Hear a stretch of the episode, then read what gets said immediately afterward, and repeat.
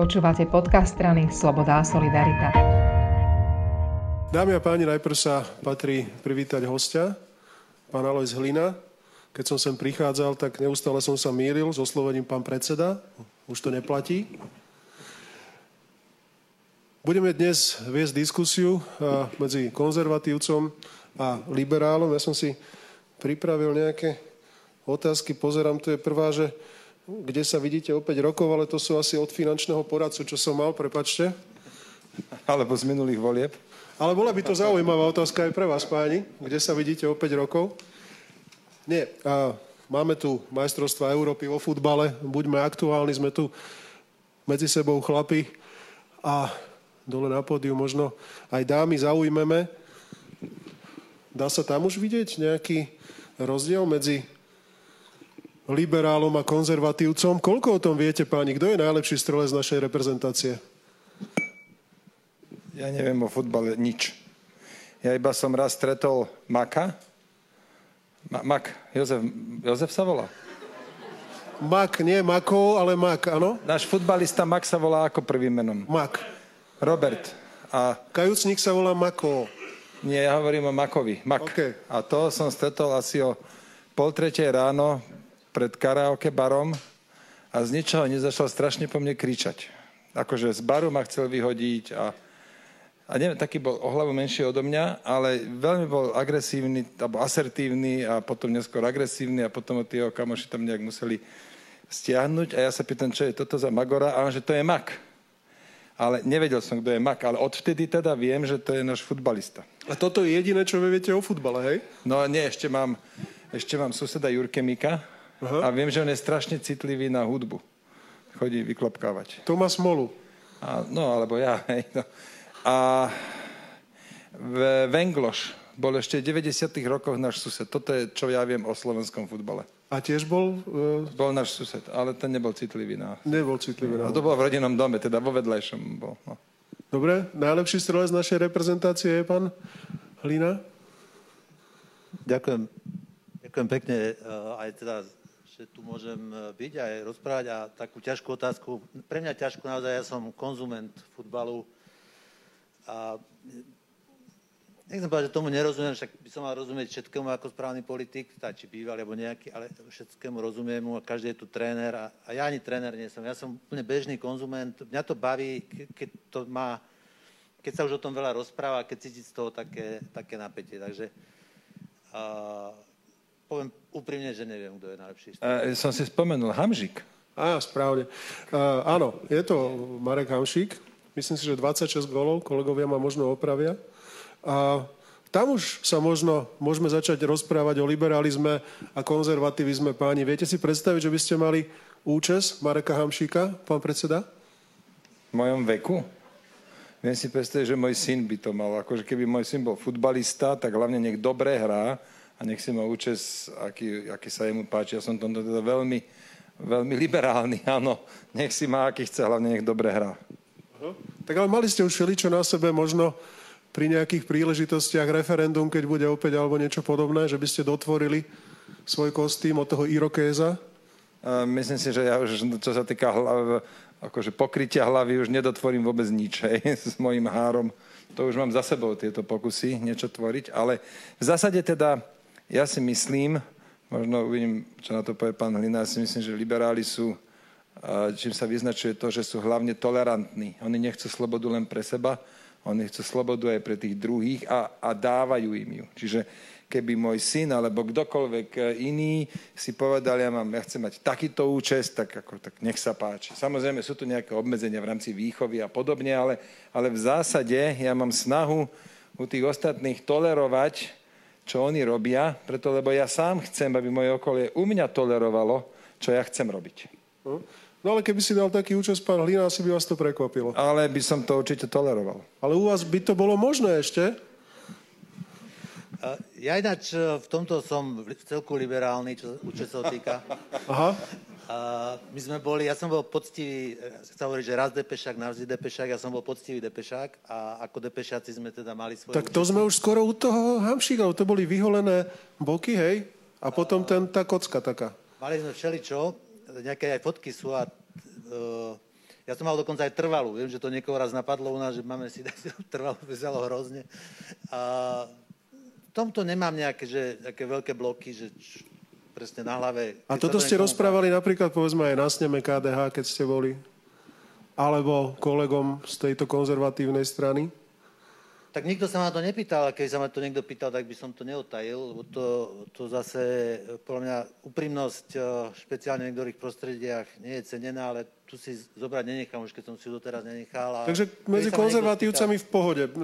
Nie sú to takí tí talibanci, ako si ich niektorí liberáli predstavujú. No, viete, už či ideme hlbšie do toho, že dneska ten konzervatívizmus, ja už sám niekedy neviem, čo je. A mám z neho, ide trošku strach z toho konzervativizmu, čo sa nám teraz ponúka. A ja si myslím, že to je konzervativizmus. Ako podľa mňa konzervativizmus, ten skutočne je pekný. Ej, on kus pomohol, pomohol aj Európu postaviť a podľa mňa udržiava, udržiava našu civilizáciu, ale to, že kto sa ho uchopil a kto ho uchopil a kto ho ukoristil a kto sa zaň vydáva, že teraz je tiež konzervatívcom, tak z toho začína mať trošku takú hlavy bolenie a možno nastupuje situácia, kde konzervatívci budú musieť chrániť konzervativizmus pred takýmito konzervatívcami. Je to, viem, že zložitá konštrukcia, ale tak, tak to vyzerá, že tak tam dospejeme. Ono sa uh, o tom konzervativizme hovorí, že uh, je to v podstate teória, ktorá hovorí, že každá zmena je zmena k horšiemu. Je to tak? Tých teórií ja som strašne veľa počul. Mne sa najviac páčia, teraz čítam, minulý týždeň som zrovna čítal takú knižku České také reálie, denník Gento vydal ten český. A Peter Pithar to pekne povedal, že čo je konzervatívec. Konzervatívec, že keby to bolo povolanie, tak je to domáci lekár. Človek, ktorý vie, že sú nevyliečiteľné choroby, človek, ktorý vie, že sú aj vyliečiteľné a tie sa zvyknú vrácať, nič moc neslubuje, vie, že všetci umrieme, ale vždycky príde na pomoc. Hej, že to, sú, to je jedna z teórií a definícií konzervatívcu, konzervatívca, ktorá sa mi v celku páči. Ich je strašne veľa, ale určite není konzervativizmus to, čo vidíme teraz. A to, viete, že tie etal, to, čo sa nám ponúkajú tie osoby, že alebo ako je vnímaný konzervatívnosť cez koho, keď to spersonalizujeme, hej, cez mená naozaj z kôsty, hej, e, Kotleba, Mazurek, Uhrík, e, od hora nadol, ukoristili ten konzervativizmus. A to nie je podľa mňa tá tvár. Ja mám otázku, môžem? Nech sa páči. Že uh, dosť často sa uvádzajú príklady toho, čo konzervativizmus je. Tak uh, napríklad z môjho pohľadu konzervatívne je uh, vidieť, že najlepší dôchodok je DVD, to mám od, to mám od pana Hlinu, že dobre vychované deti. Že ja si myslím, konzervatívny postoj je, keď chcem, aby sa jednoducho trošku aj snažiť sa vidieť dopredu a nežiť na dlh, hospodáriť e, zodpovedne a teda rátať aj s tým, vidieť trochu do budúcna, že keď chcem byť zabezpečený na dôchodku, tak mal by som na to myslieť už skôr a napríklad mať dobre vychované deti, to je podľa mňa taká, že veľmi konzervatívna hodnota. Ale rozmýšľal som zľava správa, že prečo by nemala byť aj liberálna. Ale to je iba ten príklad, že ako čo sa často uvádza, že čo konzervativiz, konzervativizmus, je. Ale pán Nina, mňa by zaujímalo, že čo nie je také, čo sa zvykne u nás teraz v spoločnosti hovoriť, že ten Kotleba, čo hovorí ten Kotleba také, že ja som konzervatívny, lebo. Čo také predávajú? Aký, aký postoj, aký názor ako konzervatívny, ktorý taký podľa vás nie je? No, podľa mňa konzervatívizmus nie je taký militantný, nekope zákopy, ten, ten, ten skutočný. Konzervatívizmus pripúšťa zmenu. Konzervatívec sa zamyslí, a keď sa dobre zamyslí, tak pripustí zmenu, pokiaľ tá zmena vedie k lepšiemu. Hej, čiže to je podľa mňa, to není, že konzervatívec nepripúšťa zmenu, že proste sa to zabetonuje. Keby to bolo tak, tak nie sme tam, kde sme. Niekto povie, že tam, kde sme, je chyba, ale podľa mňa sa nežije, nežije až tak zle. Hej?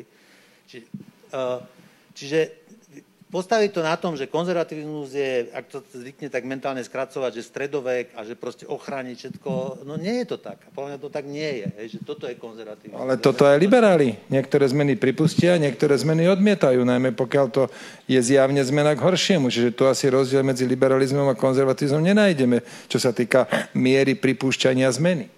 No, uh, určite uh, by sme vedeli aj liberálom prisúdiť niektoré postoje, kde zase by sme mohli sa pozerať na to, či je to ešte liberálne alebo nie. K tomu sa samozrejme môžeme dostať. Taká tá základná teória, ktorá hovorí o liberalizme, hovorí o tom, že moja sloboda, tvoja sloboda končí na konci tvojej peste a na začiatku špičky môjho nosa. To je e, zase iný postoj ako ten konzervatívny, ktorý možno hovorí, áno, nemeňme nič, tým pádom ale nespôsobujeme ani ďalšie chvenie, ďalšie vlny. Ten liberál je v tomto trochu iný, on tú zmenu chce. No to si vôbec nemyslím. Tak ja teda si myslím, že som dosť liberál a chodím na dovolenku furt na to isté miesto. Kde tam je zmena? To ja som v tomto úplne konzerva. Mne hovoria konzerva. Že som konzerva, nosím stále to isté dnes som sa obliekol vyslovene liberálne, hej, ale, ale aby bol aspoň taký rozdiel medzi nami dvomi vidieť, ale inak, inak ja si nemyslím, že tí, čo chcú viac zmien, sú viac liberálni. Veď liberalizmus je o tom, že o tej slobode, že nech si každý robí, čo chce. A konzervatívci chcú vychovávať. Chcú hovoriť, v nedelu budeš doma s tvojou rodinou. Čo ja hovorím, nech si v nedelu robí každý, čo chce. Áno, aj keď e, oni to hovoria preto, si myslia, že teda byť v nedelu s svojou rodinou je dobré pre tú Jasné, rodinu. Jasné, sú presvedčení, že majú... tak to je správne a chcú to vnúcovať iným.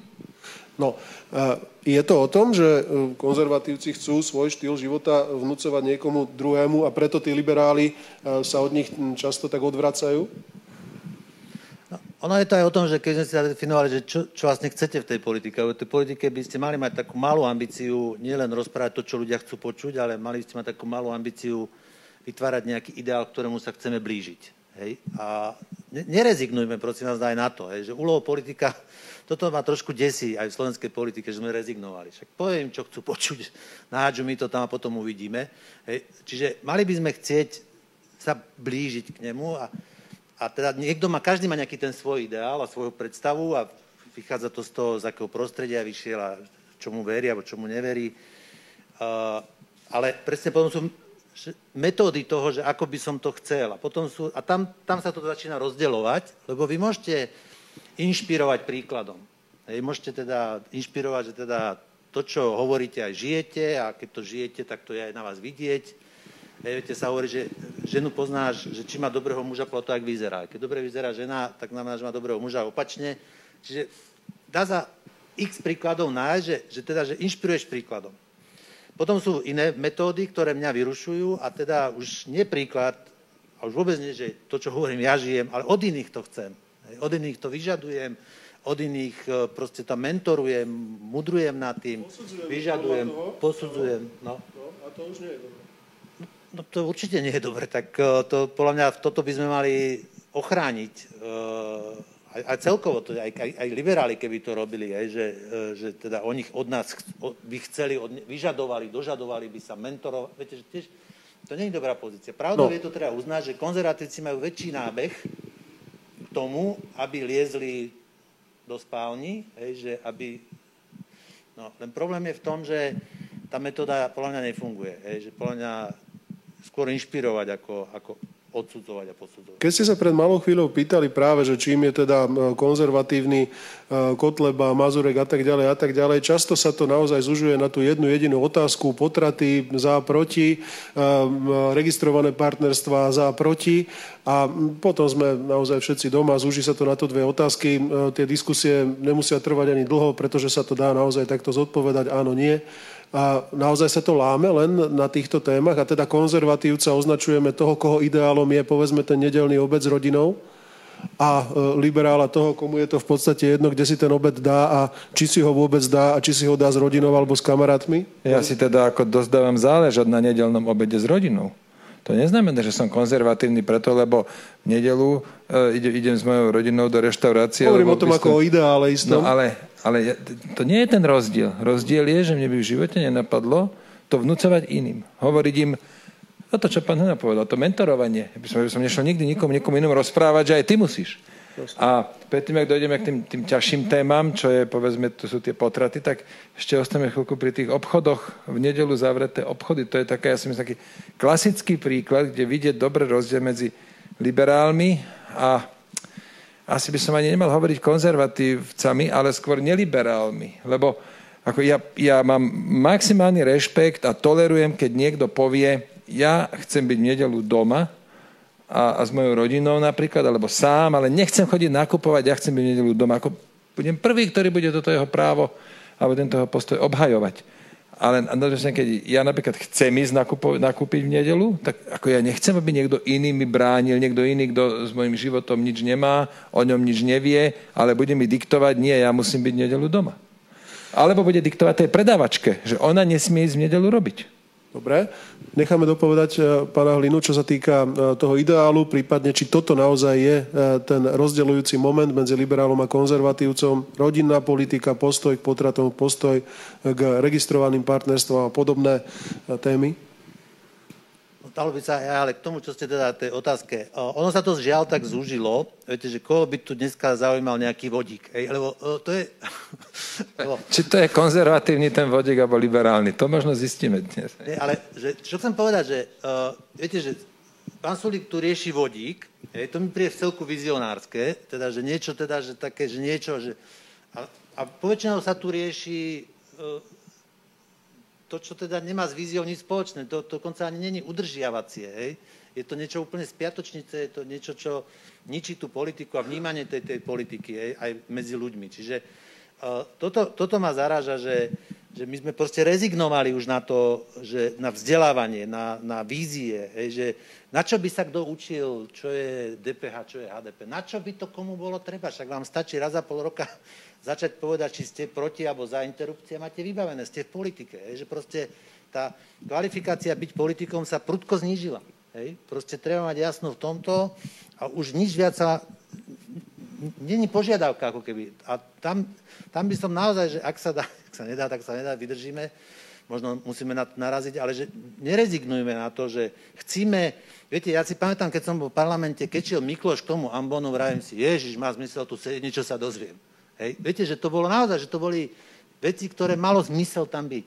Teraz nechcem to vyzerá, že tu na nadbieham kolegovi, alebo čo, ale aj, aj pán Sulík, keď šiel k Ambónu, tak som sa niečo dozvedel. Hej. Viete, že to boli, naozaj, že to bolo vidno, že a teraz, neviem, kto to sleduje alebo nesleduje, ja som to v určitý moment fakt už akože prestal, ale nepredpokladám, že tam sú ľudia, ktorí sa tomu tak, tak venujú. Zúžili to proste na jasný boj za, proti, ľahké témy, interrupcie. Teraz to LGBT. asi bude úplne trapné, keď ja poviem, že ja som si išiel sadnúť do sály, keď vy ste boli na rade s rečnením.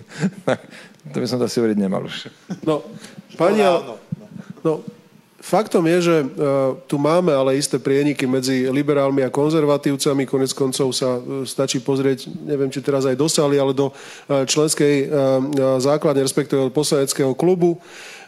SAS, kde sú aj páni pôvodom z OKS, pán Dostal, pán Osusky, to sú konzervatívci, dá sa povedať kovaní, napriek tomu už druhé volebné obdobie, pán predseda, sú poslancami za liberálnu SAS. Aby toho nebolo málo, myslím si, že SAS potom má nejaké zakotvenie, čo sa týka Európskeho parlamentu, opäť v nejakej frakcii, ktorá má zase bližšie ku konzervatívnym. Takže sú tu isté prieniky. Funguje to? No, otázka je, či ten Peter Osusky a, a najmä Ondrej dostal, že ako veľkí konzervatívci to sú a to by sme vedeli zrejme ľahšie zodpovedať, keď si povieme, že čo sú tie rozlišovacie e, body a vlastnosti, lebo napríklad Ondrej Dostal je pre mňa čistý liberál. Nevnúcuje svoj názor iným, nechá ich, nech si skratka každý myslí, čo chce. Áno, presvieča, ale používa argumenty, preto si ho ako kolegu veľmi ceníme my, liberáli v našom klube. A Peter Osusky, áno, ten je trochu viacej, že dokáže sa zaťať, že toto takto bude a najmä keď ide o také veci, ktoré on už dlho rozpráva. Tam, tam normálne krásne vidieť, že starého psa novým kuskom nenaučíš, ale inak opäť tvrdím, že ja si myslím, ten hlavný rozdiel je, že e, liberáli sú najmä tolerantní voči iným názorom. A áno, sme v klube, musíme sa aj my nejak koordinovať, musíme občas ukázať, že naozaj vieme byť jednotní, inak nikdy nič nedosiahneme, ale v zásade, v zásade my sme tolerantní voči iným názorom aj vo vnútri, vo vnútri klubu. Takže u vás to chceme, prepojenie funguje. Chceme ľudí presviečať, ale nie im niečo vnúcovať. Uh-huh. A vy ste, pán Hlina, tesne pred voľbami urobili istý pohyb politický a bola tam tendencia nespájať sa, ale rokovať, ísť spoločne s progresívnym Slovenskom. Progresívci sú niečo ako liberáli, aspoň ako tomu zatiaľ ja rozumiem. Ono na tej politickej alebo politologickej mape zatiaľ nemajú úplne presné miesto. Nie je to vymedzené, čo to je progresívne. Skôr sa to teda chce tváriť liberálne. Bola to chyba? Fungovalo to? No, ja som spáchal smrteľný hriech, z ktorého sa v kostole dá vyspovedať, ale v politických spoločenstvách sa nedá. Ja teda, lebo som chcel podať, alebo sa aj podalo a vlastne sme chceli rozprávať s ľuďmi, že teda vieme, že tu máme nejaký problém a ideme ho vyriešiť a jeden je málo, e, dvaja sú viac, tak sme sa proste úplne logicky chceli spojiť, hej, proti tomu zlu, ktoré sme identifikovali. No ale bolo to, dopadlo to, jak to dopadlo. Čo už teraz, že tá hlboká analýza toho, že, že prečo, a teda tá otázka znela, že... Či to bola chyba, alebo či to fungovalo? Viete čo, samozrejme všetci povedali, že to bola chyba, ja si myslím, že to nebola chyba. Uh, viete, ja som za to zodpovednosť prijal, ja som sa na druhý deň po voľbách zdal z postu predsedu. Ja si nemyslím si, že bola chyba sa s normálnymi, slušnými ľuďmi dohodnúť, že má zmysel spolupracovať. Ja si myslím, že to nebola chyba. Ja si myslím, že nie je, že naskočiť na vlnu toho, že teda ideme kopať zákopy proti liberálom, tiež podľa mňa tie rile treba dať bokom, treba rirovať iné kvôli záhradke, nie kvôli zákopom. Ja si to nemyslím. No ale žiaľ, som teda v hlbokej defenzíve a v hlbokej menšine, lebo naozaj všetci víťazoslavne po tých voľbách zvolali, teda, že bola to obrovská chyba, fatálna chyba. A ja som na vine, ale ja som to prijal. Ja som to férovo, korektne prijal. Na druhý deň som sa vzdal, berem, poriadku, robte. Ale ja si myslím, že je chyba, keď sa ľudia dokážu spojiť a hľadať to, čo ich spája, hľadať ten svoj najmenší spoločný menovateľ na to, aby porazili nejaký veľký problém, ktorý, na ktorom sa zhodli, že je to veľký problém. No, ono to nie je vylúčené. My tu máme historický príklad z SDK, kde sa naozaj spojili rôzne strany s nejakým spoločným cieľom, no ale spojili sa do zrozumiteľného politického subjektu. V tomto prípade to nenastalo, bolo to pomerne vajatavé, ešte aj s prihľadnutím na bývalého prezidenta. Myslíte si, že tam bol niekde to dôvod teda toho neúspechu? ono to nebolo zle vymyslené, ono to bolo dobre vymyslené. Hej. E, proste my sme sa, e, KDH z, PS spolu boli teda na začiatku toho procesu, e, potom sa rátalo, že sa k tomu pridajú kolegovia od, od pána Kisku a, a SAS. Potom to začalo naberať, potom to začalo byť vajatavé, ako ste dobre povedali, lebo niekto sa zalúbil do prieskumov. Hej. Kiskovi vybehli vtedy prieskumy na 12, na 13. Zrazu zistil, že spájanie mu netreba, že to dajú sami. Tam mal ministrov od, od začiatku po koniec. Viete, čiže to, čo tam malo byť, že teda Kiska sa spojí spolu a my už budeme súčasťou a bude to veľké, silné, tak už sa to začalo rúcať. Hej. E, tie prieskumy letov, myslím, to bolo, tomu pomohli. Potom tam bol trošku taký lapsus s tým, že Mali sme sa, nestretli sme sa. Matovič čakal za rohom, on tam stále v rohu, ho nikto nechcel a potom zistil, že začíname byť slabí a presne využil, ten inštinkt lovca má dobrý, e, využil to hej, a presne to stočil, stočil na seba. Čiže e, ak, tak sa poďme poučiť, hej, vie sa z čoho, e, ale hovorím, ten princíp nebol zlý, lebo tu sa vyčítal ten princíp, že prečo sme robili dohodu, pred voľbami, hej, prečo sme neurobili po voľbách. Ale ja som nechcel klamať. Viete, ja som nechcel klamať už pre... či, či to nemal byť zrozumiteľnejší politický projekt, nehovorím strana, ale viete, aj SDK nejak vzniklo a tak ďalej. To, čo potom urobil uh, predseda Zurinder, si teda ponechal a tak ďalej a uh, nerozdelilo sa to opäť do tých pôvodných piatich strán, je, je druhá vec. Tam už možno nejaké poučenie bolo, ale mnohým sa zdal tento, tento projekt ako, ako nezrozumiteľný. Najmä preto, lebo tam neboli vyriešené tieto e, veci, o ktorých aj dnes hovoríme, liberálno-konzervatívne. Mm, ja sa No, ja, ja, si, ja si myslím, že chyba bola niečo iné. Chyba bola to, ako progresívne Slovensko, najmä teda uh, Truban s Beblavým, ako tvrdili muziku. A tam potom všetko ostatné zaniklo. Aj, aj tá celkom pekná myšlienka, že spojme sa, aby sme tých smerákov porazili a, a tú korupciu, ktorá naozaj sa že prežierala celou spoločnosťou, tak oni začali eh, bivakovať v parlamente, e, potom billboardy, poďme do nich, tak úplne až, až človek bol iritovaný z toho, že tak čo ich tu, ako bolo všetko too much.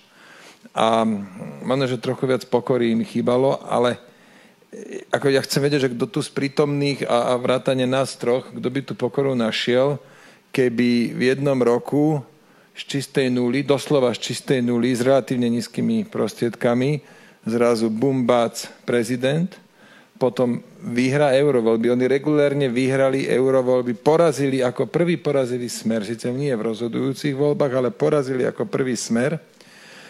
A a potom samozrejme už jednoducho im to vstúplo do hlavy, už si mysleli, že svet gombička a potom začali vymýšľať také veci, že poprvé začali kádrovať, čo mňa napríklad hodne iritovalo, ale v zmysle, že nie, že by som z toho nešťastný. Ja si hovorím, no dobre, konečne. Uh, už, už teraz aj im začína z toho preskakovať.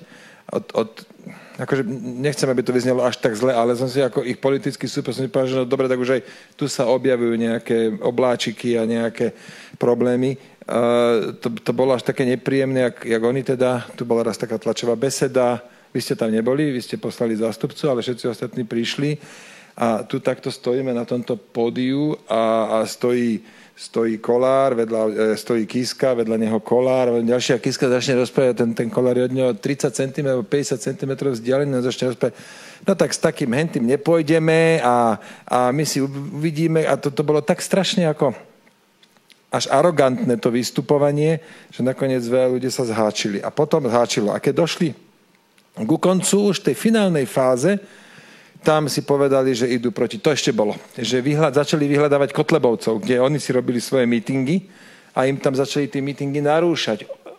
Tým, tým hnusným, zlým, agresívnym Kotlebovcom prišli oni rozbíjať míting, mítingy takí tí, čo, že my máme pravdu, my sme tí správni a my to všetko vieme a a v tomto celom to KDH zaniklo a, a toto bol ten dôvod tej prehry. Nie je to, že či sa spojili, nakoniec to spojenie, o čom bolo to spojenie? To bolo 5 spoločných tlačoviek, to bolo všetko. No, mali, myslím, ale veľmi podobný výsledok uh, volebný ako vy. Uh, oni sa tam ale nedostali preto, lebo išlo o spojenie dvoch strán a potrebovali prekonať mali o niečo lepší výsledok. Mali o niečo lepší výsledok ako my, áno. Oni sa spojili do koalície, KDA sa nespojilo do koalície. No chcem sa opýtať, nedalo tu. Chcem sa opýtať, e, či je to tak, že progresívne Slovensko a SAS dolujú na tom istom území, že v podstate sú to vaši najväčší konkurenti. No, myslím si, že áno. Čo sa týka e, ideológie, áno. Ale sú tam aj iné rozdiely. A napríklad taký, že, že tým, že my sme 10 rokov staršia strana, tak ako je, procesy sú viac zabehnuté, je to všetko viac ustálené.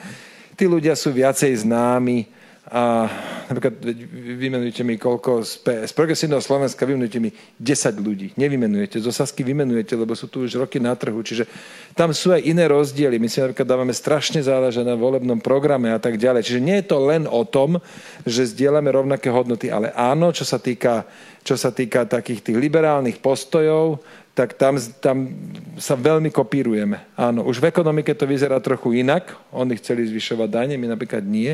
Ale čo sa, tých, čo sa týka tých liberálnych, tých, tej, tej, tej miery osobnej slobody, tam to bolo praždia guhoť. Mm, páni, nechcem to násilu zakončiť tak nejako osenzuálne, ale ono naozaj sa asi nedá očakávať, že to Slovensko bude len liberálne alebo len konzervatívne.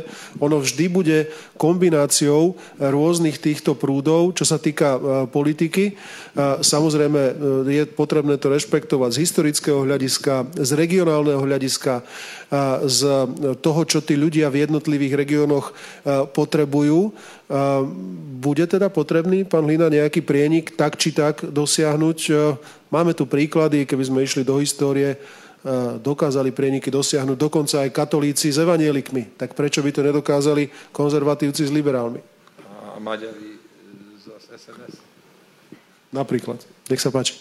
No, otázka je, že, že čo bude tým frontom a, a, a zdá sa, že tá boj, bojové línie sa tu stávajú trošku ináč ako na, na základe nejakej základnej politologickej mapy. Hej. Socialisti versus konzervatívci a, a, a liberáli versus uh, všetci, že uh, tá, tá, ten, ten zákop bude asi v tom, že... Povedzte to vy, máte slovo, povedzte to vy.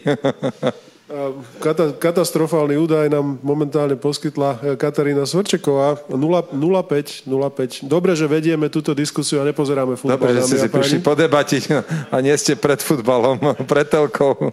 Ale tu treba povedať aj pozbudivé slova, nezatracujme ich. Určite sa snažili, určite chceli. Viete, že toto je taká tá naša choroba, že zlinčujeme. A mohlo to byť 0,6, ale chytili 11. Ja som raz počul po jednom hokeji, že povedali, že ten brankár bol moc veľký. Dokončite, nech sa páči. Takže vďaka aj za to presne mohlo to byť horšie a, a treba im držať palce a máme, máme čas, ešte možno raz vyhráme, never give up, nikdy to netreba vzdať. A tej našej, viete, ten front možno bude inde, možno to bude front západoeurópska civilizácia versus Byzancia. E, mne to trošku sa začína na to podobať. Dobre, ale neplatí to na tom Slovensku, že ten východ je predsa len konzervatívnejší, že tá Orava je určite konzervatívna, o tom sa asi nebudeme hádať, a že ten západ je trošku liberálnejší, ten mestský život je iný. No hovorím, není liberál ako liberál, není konzervatívec ako konzervatívec. Hej, že, uh, fakt, že ne, toto nie sú rôzne tváre konzervativizmus a sú rôzne tváre asi aj liberalizmu, majú nejaké spoločné znaky, ale ono sa to začína stierať, že vyzerá to asi tak, že možno aj tí stredoví e, politici, liberáli, konzervatívci, umiernení konzervatívci sa budú musieť spojiť na to, aby proste sa postavili tej Byzancii, tej proste tomu, čo tu sa valí. Hej, tu sa valí naozaj určitým spôsobom stredovek na nás. Tu sa valí putinovské vnímanie, proste tu sa, tu absolutizmus nejaký, hej, že proste e, demokracia nie je pre nás a že treba tú silnú ruku a toto je, ja viem, že sa to niekomu páči, ja viem, že niekto by tam dokázal aj žiť, že by sa mu tam možno aj dobre žilo, e, ale ja neviem, koľko je nás, ktorí to nechceme. Hej? A toto je podľa mňa tak že možno, ty, vždy sa hovorí, že pri taká strategická poučka, že vytváranie tých nejakých uh,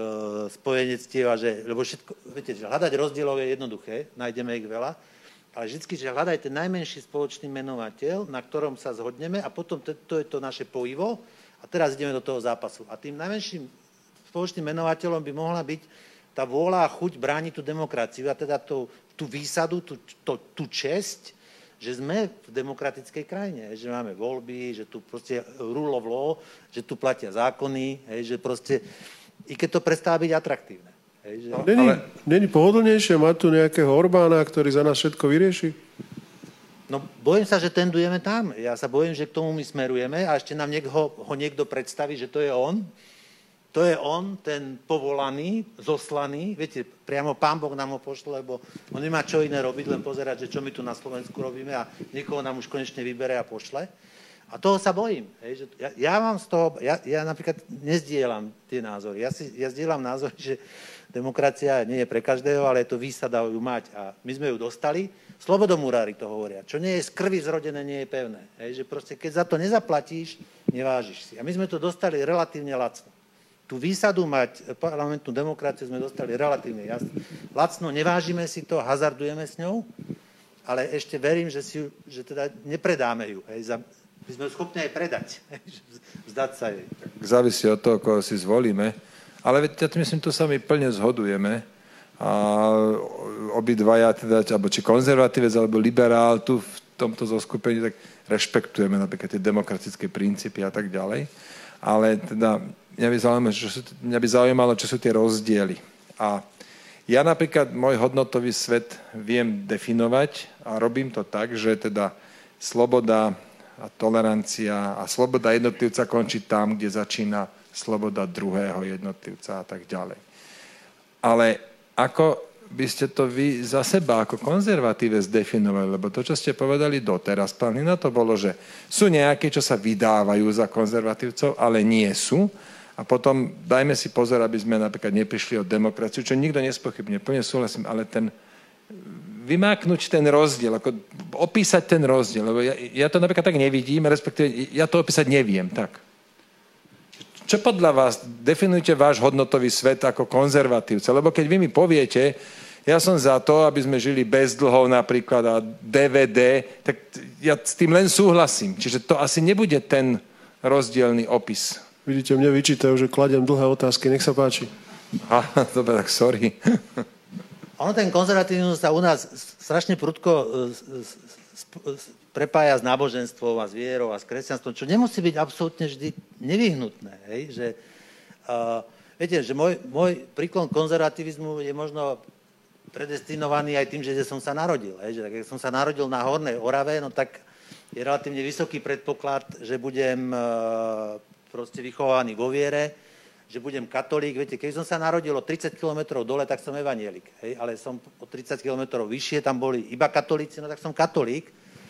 Ale to ešte neznamená, že, že, že toto sú nejaké že nevyhnutné, že toto ma determinuje absolútne. Hej?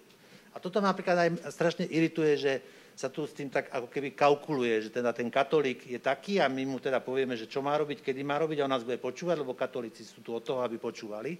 Toto sa mi nepáči. To, to s tým nesúhlasím a nebudem súhlasiť. Čiže čo, v čom je ten rozdiel?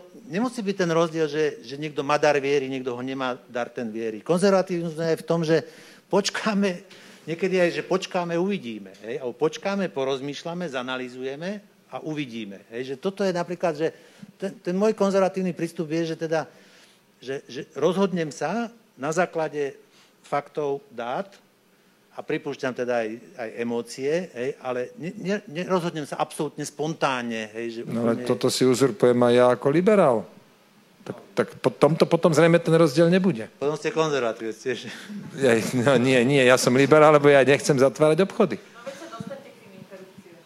No kľudne poďme, tak ja som za to, nech sa rozhodne žena. A vy hovoríte nie, lenže to je tak. Interrupcie sú ťažké preto, lebo konzervatívci nehovor, alebo tí odporcové interrupcie nehovoria, že no my budeme tej žene diktovať, ako má žiť. Nie, oni hovoria, my chránime život. A tam skôr je debata o tom, že, že odkedy je život životom.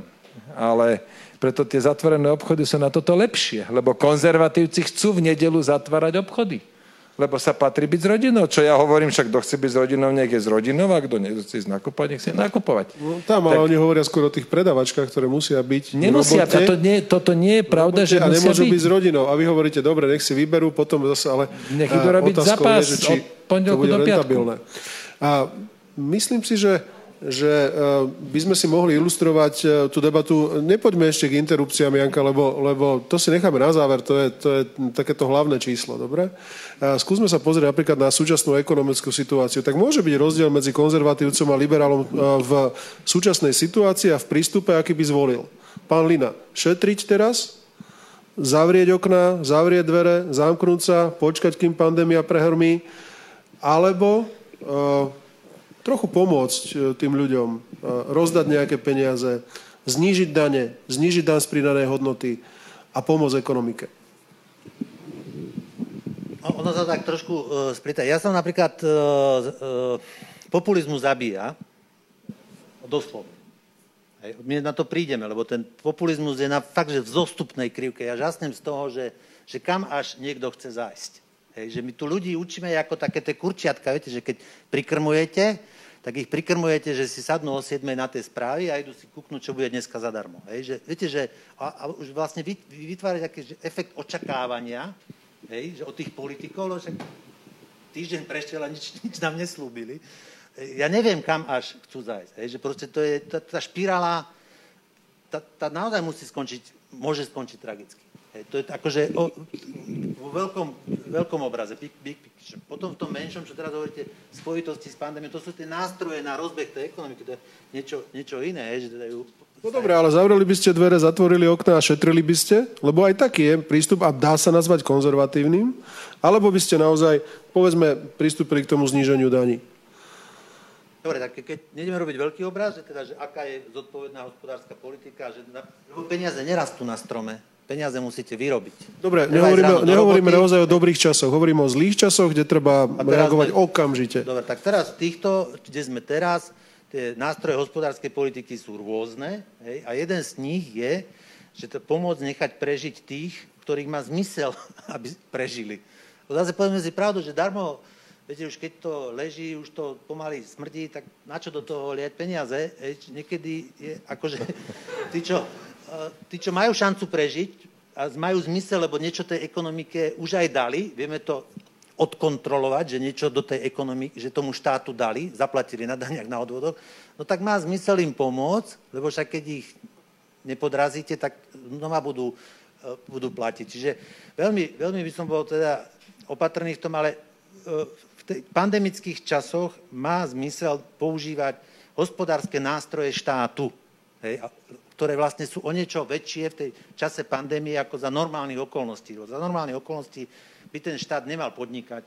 Smiešne, že štátu začne podnikať. Ale pri výnimočných situáciách sa zvyšuje miera, kde tie očakávania sú vyššie a áno, štát môže používať nástroje. Jeden z tých nástrojov, treba konkrétne odpoviem, aj nejaká ad hoc e, situácia, že znižíme DPH napríklad na nejaký vybraný sektor. Mhm. Môže to pomôcť. Môže to lámať konzervatívec liberál na povedzme takejto otázke? Ja teda, myslím si, že nie. Myslím že tam sa skôr láme lavičiar, pravičiar. Aha. Že lavičiari sú tradične za väčšie zásahy štátu, pravičiari opak. Tam sa to dá aj o mnoho ľahšie definovať. A lavičiari majú toho svojho Keynesa, pravičiari majú Friedmana, lavičiari hovoria veľká miera prerozdelenia, tým pádom veľké dane, ale zase aj veľa rozdáme. Dokonca to vie aspoň časovo obmedzenia lokálne fungovať, typu Dánsko, ktoré má veľkú mieru prerozdelenia a tí ľudia sú s tým zjavne spokojní. A pravičia vraví presný opak. Pravičia vraví e, konkurencia, čím viac konkurencie, tým lepšie, čím menej štátu, tým lepšie a tak ďalej. Tam máte veľa rôznych postojov, kde sa celkom dobre dá vypointovať rozdiel medzi lavičiarom a pravičiarom. Ale máte málo postojov, kde sa dá vypointovať rozdiel medzi liberálom a konzervatívcom. Takým tým skutočným. A áno, dobre ste povedali, že vlastne veľakrát je, že konzervatívec rovná sa e, kresťan, katolík, veriaci, čo tiež nie je vždy tak, ale ja, ja, ja neviem, koľko konzervatívnych uh, ateistov máme v krajine, či to vôbec znamená, nejakých. To znamená, ak sme počas finančnej krízy v roku 2008-2009 takmer nikomu nepomohli, myslím teda štát, tak to bolo podľa vás tým, že vládla lavicová vláda, ktorá e, mala tento konzervatívny postoj alebo ten ľavicový postoj, e, lebo naozaj tá pomoc e, bola v podstate taká, a ja si to pamätám a môžem, môžem citovať aj bývalých ministrov financí, čo budete teraz robiť, a povedali to riešenie zavrieť okná, zamknúť dvere a prečkať to. No nie, v tom 2008-2009 tam bolo dosť veľa. Tam boli tri balíky, dva alebo tri balíky, ktoré Fico vymyslel. Tam sa zaviedlo šrotovné, tam sa aj dočasne sa myslím, že nejaké dávky dávali, ako to bol celý súbor opatrení, dosť veľa zásahov štátu. Ja si myslím, to boli lavicové opatrenia. A zároveň si myslím, že nefungovalo. Da, rozhodne to nebolo zníženie daní, rozhodne to nebolo nie, tieto... Zníženie daní nie, zníženie daní práve, že nie. Ale boli to rôzne dávky štátu, rôzne, že štát niečo prevzal. Sociálne balíčky. Povedzme takéto, no. To, Čiže to len smeruje k tomu, to je tá lavicová politika, že viac prerozdelenia. A pravicová by hovorila, pravicová reakcia by bola zavrieť okna, nechať to tak. Skladka áno, pôjde to prudko dole, ale keď nebudeme do toho sa montovať, tak to pôjde aj prudko hore. Také V. A to napríklad v tom čase zažila Litva. Laviciari vraveli, poďme stlmiť ten pád, OK, dlho to trvalo, ale potom aj dlho sa to vracalo a tá celková škoda je tá plocha, je integrál tam z toho a to je samozrejme potom ďaleko väčšie. To sa dá aj matematicky dokázať, že tá pravicová politika v tomto stojí menej percent HDP celkovo v tých rokoch, kedy je kríza. A, čiže tam to boli lavicové opatrenia, ak nejaké boli. Do toho ale ešte špeciálne vstupovalo aj to, že tá, tá Ficová vláda bola dva roky pri moci, uh, neskúsená. Oni tiež nevedeli. A to tam nie sú žiadni, že brutálni ekonómovia. Uh, tam do to tam bol Fico. Počiatek bol vtedy minister financií. No, bolo to slabé po tej ekonomickej stránke, to si trúfam myslím si, že celkom spolahlivo a zodpovedne zhodnotiť. To znamená, neobávate sa, že konzervatívec bude mať ľavicové postoje? No to je dobrá otázka, ale, nie, ale môže mať. Môže mať. Asi, asi sú konzervatívci medzi nami, ktorí zároveň uh, by išli príjmať lavicové op- Však oni máme takého krajňaka napríklad. Však to je aj lavičiar, aj konzervatívec, minister sociálnych vecí. Čím no. sa prejavuje to, že je lavičiar? No však tam, on chce rozdávať. On chce 300 eur na dieťa, teda teraz je to už 333 a takéto. A čím sa prejavuje, že je konzervatívec, to napríklad vidieť na tom, že chce všade, vtlačať tú rodinu. My teraz diskutujeme o tom, že teraz rodinné firmy napríklad, že máme mať. Potom, kto si šetrí na dôchodok, že chce vnútiť, že si majú deti platiť rodičom svojim, a, a takéto veci, hej, že to sú Ale také... napríklad v otázke migrácie hovorí to, čo vy, že je lepšie mať vyššiu pôrodnosť u nás doma, ako sem privážať ľudí zo zahraničia. Áno, len všeobecne je vnímané, že tí, ktorí sú za príchod migrantov, že to je ten liberálny postoj, čo s čím ja teda bytosne nesúhlasím. No ale vidíte, aké je to zamotané. To vôbec nie je jednoduché. To, to takto pekne rozškatulkovať, aby sme v tom mali jasno. Však preto je aj tá debata dnes večer. Podobný chyták mám aj na smer sociálnu demokraciu, respektíve na sociálnych demokratov, keď sa ich pýtam na marihuanu alebo na LGBTI zväzky alebo teda registrované partnerstva, lebo to je v DNA západnej sociálnej demokracie. U nás máme inú sociálnu demokraciu, ktorá e, tieto, tieto otázky príliš nevníma. Takže to len aby ste vedeli, že... Ale tam si to, myslím si, že celkom dobre sa to dá vysvetliť. A síce, že Smer je lavicová strana, teda chce veľa prerozdelenia, veľký štát. A okrem toho je Smer liberálny. On má, Smer má liberálne postoje. To je práve tie registrované partnerstva, však ten odpor je tam úplne slabúčky, tam si skôr stráži, aby neprišli o voličov, e, takisto tá dekriminalizácia a tak ďalej, však to je v poriadku. Ale takisto môže byť aj, aj, aj e, konzervatívny, ten lavicový smer má aj konzervatívnych politikov. Podmanický napríklad je taký, bol v smere, dlhé roky v smere, je za viacej prerozdeľovania, ale zároveň e, seb, seba stával do pozície konzervatívneho politika. Dobre, pán predseda, e, ešte sme si nezodpovedali tú otázku, ktorú som už položil e, pánovi Hlinovi. Ono naozaj to Slovensko je rozmanité. Bude navždy platiť, že e, tie regióny budú určovať aj to, či tam sú viac liberáli, konzervatívci. Môže prevládnuť liberalizmus na Slovensku? Je to vašim cieľom? Ale to nezávisí od regiónov. Teda, závisí to od regiónov, keď ide o, voli, o voľby.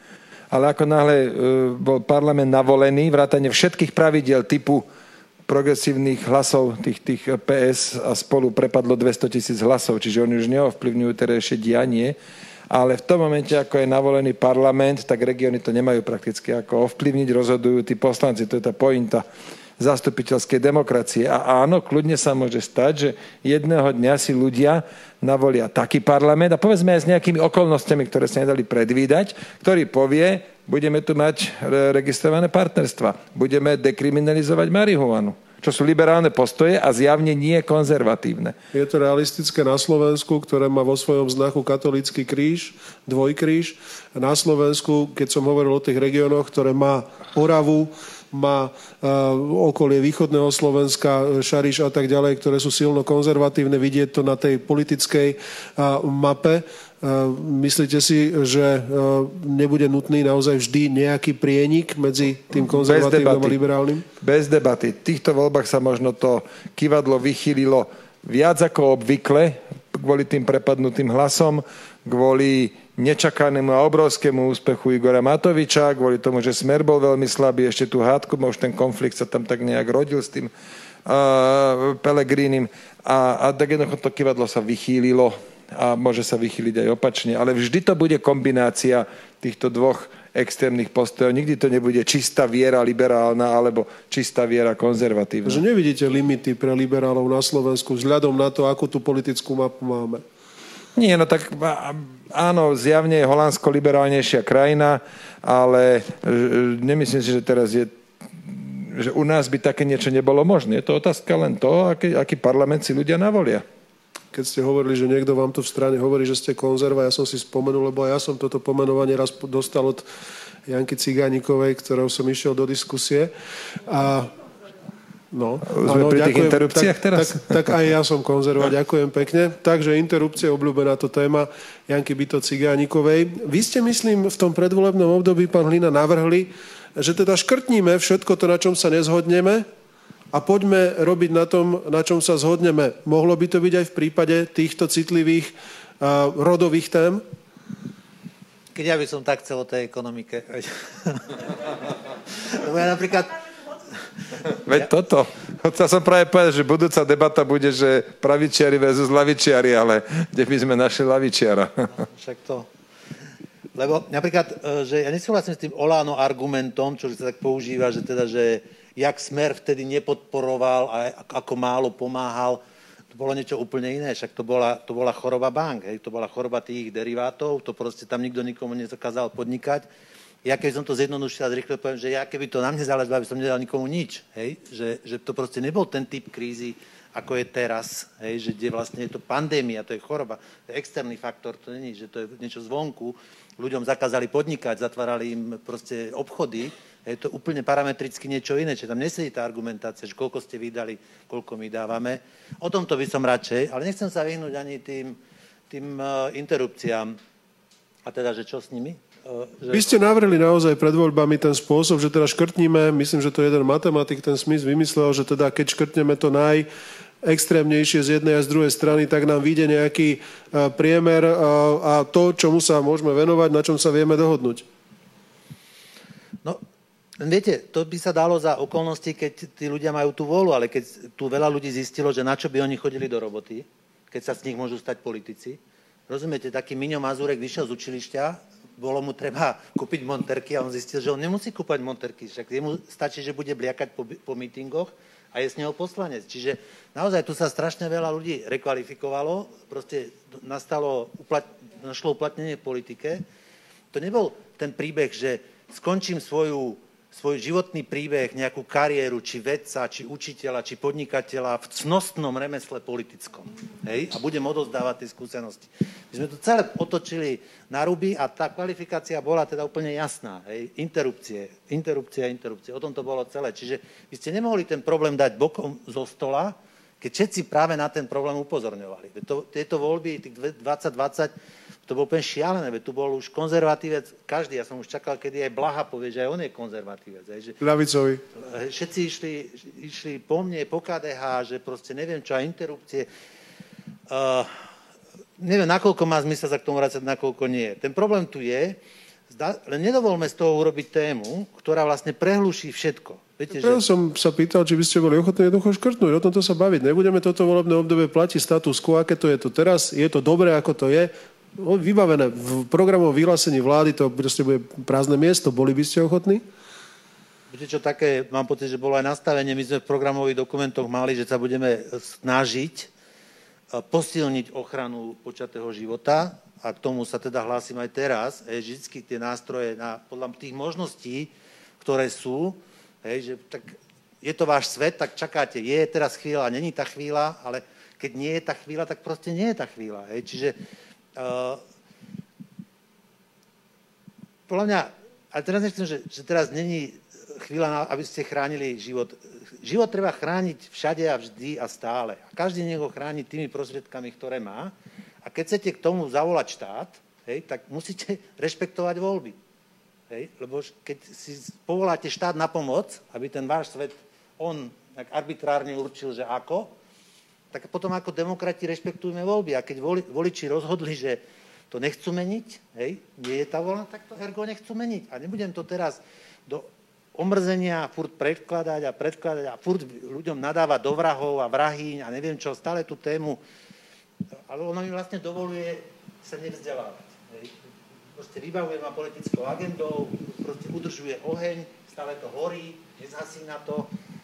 Uh, bojím sa, že, že sa zahltíme v tom. Neviem ešte, dokedy to chce to... Ja by som naozaj chcel rozprávať o tom, že čo s tým vodíkom? E, mňa fakt zaujíma ten vodík. Viete, lebo že, že ja neviem, že čo, čím budeme kúriť, čím budeme svietiť. Mňa zaujíma, že teda, že je teplo. Ešte takú knižku som čítal, 6 stupňov do, do skazy. Hej, že o stupeň, keď sa to Skončil som pri, tom stupni, lebo už potom to bol horor. No Viete, no dobre, tak toto... rozumiem. Škrtneme interrupcie, ideme sa baviť o vodíku. To by mohlo byť teda základ tej budúcej dohody e, politickej, na ktorej by mohli spolu fungovať liberáli a konzervatívci. Myslím teraz obrazne samozrejme. No, Možno, že vôbec nie obrazne. Ja, ja s týmto plne súhlasím a my sme to práve že nespravili a mali sme to spraviť a nás to teraz pravidelne každý 6 mesiacov dobieha. Prečo ste to nespravili? Inak, Lebo už sme sa o tom niekoľkrát, pán predseda, rozprávali. Naše programové vyhlásenia vlády vznikajú za týždeň, za dva. Nie je to chyba? prečo nie sú konkrétnejšie dopracované, až do takých detailov. Ale že... je, naše má 100 strán, tam sú všetky detaily spomenuté, ale my sme mali spraviť to, na čo sa pýtate a síce mali sme povedať, že to, na čom sa nezhodneme, to škrtáme a budeme realizovať to, na čom sa zhodujeme. Nie, my sme tam dopísali tú, tú ominóznu klauzulu, že pani Záborská smie predkladať, teda no nie ako menovite, ale že otázky ohľadne života môžu byť predkladané každých 6 mesiacov. Zbytočne to traumatizuje tú koalíciu každých 6 mesiacov. Potom dochádza samozrejme k porušeniam koaličnej zmluvy, lebo nakoniec to nie je len jeden návrh, ale súvisí s tým kade čo. Potom, sa, potom dochádza aj k hlasovaniam s opozíciou, čo je zakázané v koaličnej zmluve. Čiže úplne zbytočne sme si navyrábali problémy tým, že sme nedali do programového vyhlásenia vlády len to, na čom sme sa zhodovali. No, dobre, naše programové vyhlásenie má 100 strán, ale napriek tomu si myslím, že ak by ste boli dohodnutí detailne na všetkom, až po, až po paragrafové znenie eh, jednotlivých eh, zákonov, ktoré chcete predkladať a meniť, tak by to dnes nevyzeralo tak, že sa musíte vždy na novo každých 6 mesiacov na čomkoľvek dohodnúť. Toto je nemožné. Toto je nemožné paragrafové znenie. Ja som mal takú ideu pri obyčajných smiešných, smiešných 40 bodoch zlepšenia podnikateľského prostredia sme si to teda, že ideme to skúsiť, napísať si paragrafové znenia, no to sme teda hodne nad tým maturovali. To druhé kilečko, čo teraz robíme, to má nie 40, ale 460 bodov a pokiaľ ideme naozaj, že komplexné zákony typu e, nový stavebný zákon, e, vrátanie nového územného zákona, to je nemožné napísať vopred. To také programové vyhlásenie by vznikalo 4 roky. To je nemožné napísať. A museli... Takto. Vznikalo by strašne dlho, ale zároveň vy by ste museli mať komplet celú tú, tú technickú infraštruktúru k dispozícii, ako opozičná strana napríklad. To znamená predbežné pripomienkové konanie, potom medzirezortné, potom legislatívnu radu. To, to tak, kým to tak doladíte, že už vieme povedať, toto tam bude a hotovo, tak to vám prejde volebné obdobie. No ale rozdiel by bol v tom, že by neprichádzali návrhy tak ako dnes, ako plasnutie do hladiny zrazu. Áno, bolo by to lepšie, len hovorím, je to nemožné. To, to, nejde, to tam, nedokážete to napísať pred, e, medzi, e, že od volieb do tých 30 dní, však lebo z ústavy máme 30 dní, dokedy musí byť zložená vláda a dokedy musí dostať dôveru. A to je vlastne to obdobie, kedy rýchlo idete napísať programové vyhlásenie vlády. Z ústava vám nedovoluje ho písať dlhšie. Dámy a páni, chcete ešte niečo dodať, pán Hlina? K tomu vodíku. No, skúste. Nie. Možno niekto sa určite spýta e, k vodíku. Dámy a páni, je tu priestor na otázky. Ak by ste niektorí z vás chceli položiť pánom na pódiu e, otázky, mne prosím nie. Nech sa páči. Áno?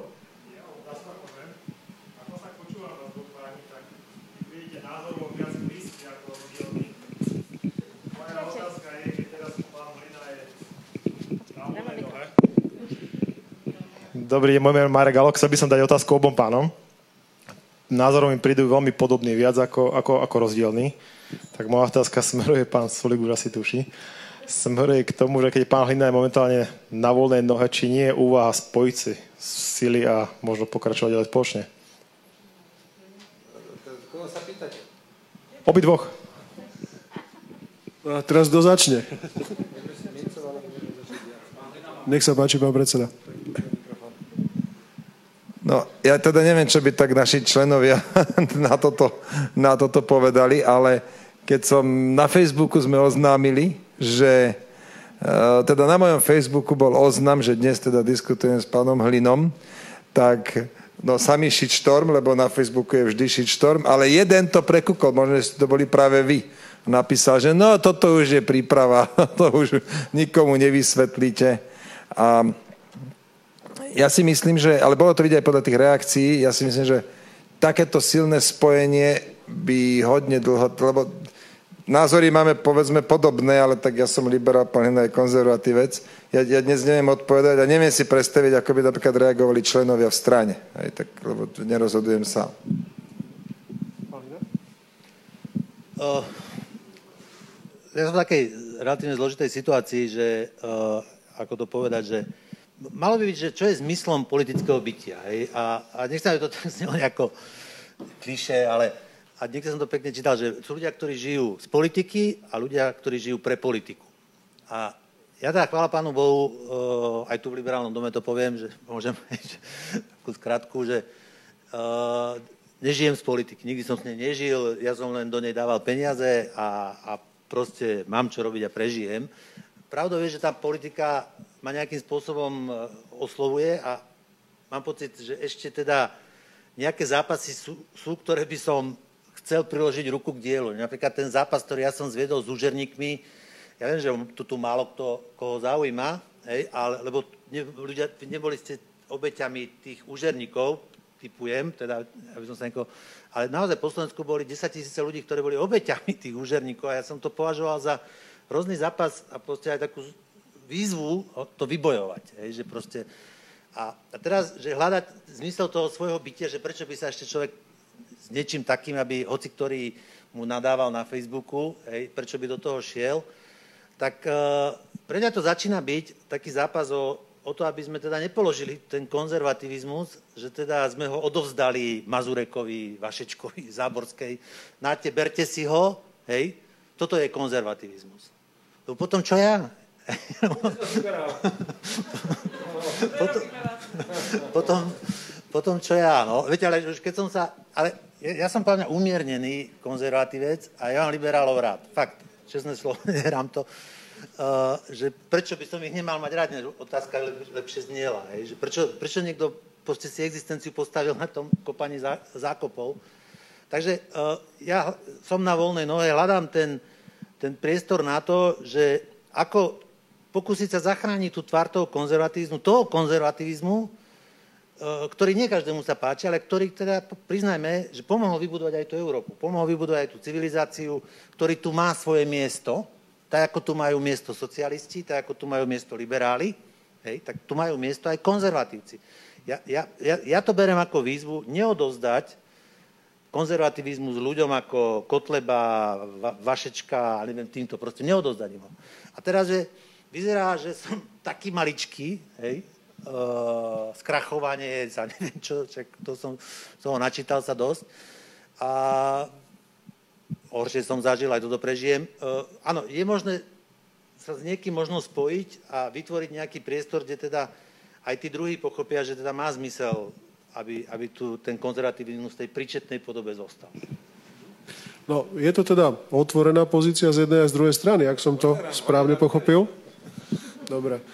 Dámy a páni, ešte niekto z vás? Nech sa páči, pán poslanec, potom pán kolega. Dobrý večer, prajem. Meno je Miroslav Žiaga. Ja by som chcel najprv jedno usmernenie pre pána Halinu, lebo Mazurek, keď ho, fakt ho nemusím, ale on nemá učňovku, má gymnázium a dokonca teraz si spravil aj vysokú školu, neviem síce akú, neviem, či to bola Skalica alebo čo, ale má, má vysokú školu, tak aj na jedno usmernenie. Druhá vec, keď vás tak počúvam, tak uh, uh, normálne by som vás, uh, keď, som, keď vnímam, že vy ste konzervatívec, tak by som vymenil všetkými desiatimi za tých ultrakatolibáncov, ktorí sú teraz v parlamente, lebo s Jankou Ciganíkovou sme sa vrátili práve z rozpravy o interrupciách a tie reči, ktoré tam počúvate, tak presne vystihujú to, čo hovoríte. Aj dnes? Práve teraz, áno. Okay. A teda tak normálne na rukách by som vás vodil a možno, že by som si vedel aj predstaviť vás na kandidátke SAS s tými vašimi rečmi oproti tomu, čo býva po, pozor, nechal, oproti tomu, čo počúvame v parlamente. Ale moja otázka je, že teraz ste na voľnej nohe a prípadnej budúcej nejakej strane sa dostanete do parlamentu a budete súčasťou vlády, Strebars SAS, ktoré z opatrení SAS v tých osobných slobodách, teda odluka cirkvi od štátu a registrované partnerstva a dekriminalizácia marihuany by ste si vedel predstaviť, že by sme spolu riešili? Alebo ktoré by vám najmenej vadilo, alebo kde by sme našli nejakú názorovú zhodu programovú? A interrupčná tabletka doplňam.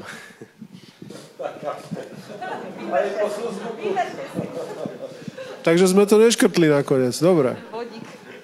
Vodík. Líník. líník, keď nie vodík.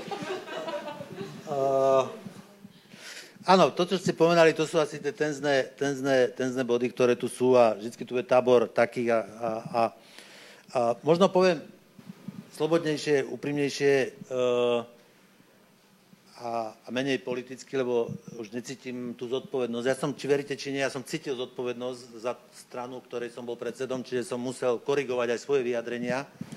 Ale nemôžem teraz byť zase, že, že som to doteraz hral a teraz som niekto úplne iný. A, uh, Čiže ja som konzervatívec, aj budem konzervatívec, ale chcem byť umiernený konzervatívec, ktorý pripúšťa zmenu.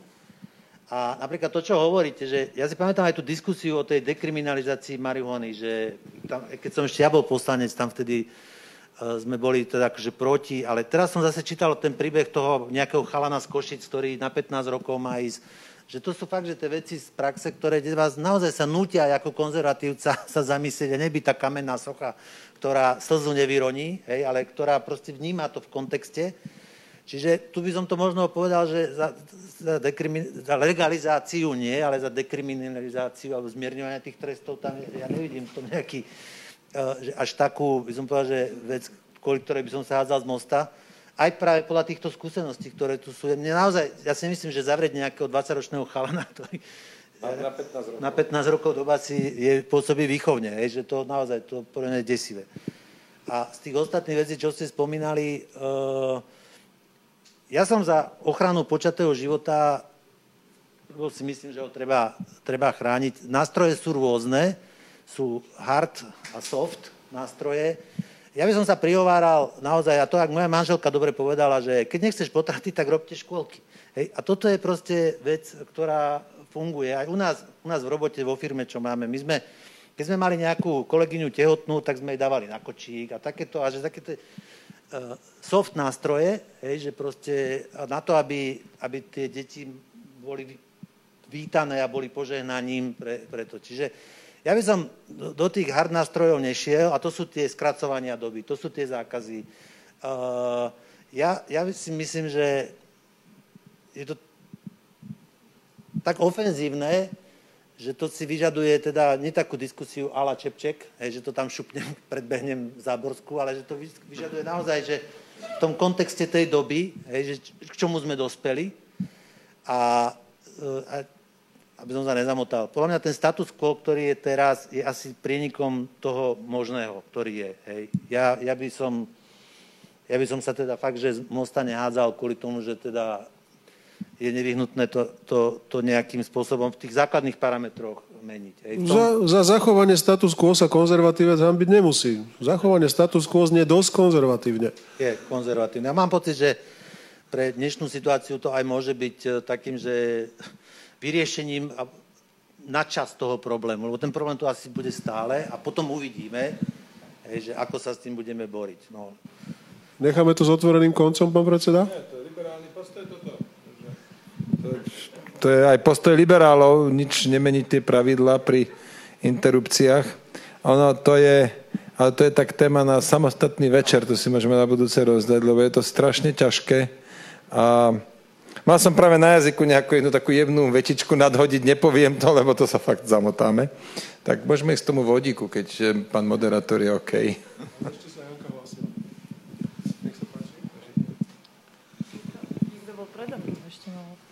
Ja som chcela, že niekto bol predo mnou, ale ja, ja, ja teda sa len zapojím do tejto diskusie, lebo toto, ja to chápem a tu máme zhodu, že status quo a dokonca aj s väčšinou takých konzervatívcov, ktorí chcú riešiť iné veci a iné problémy v tejto krajine.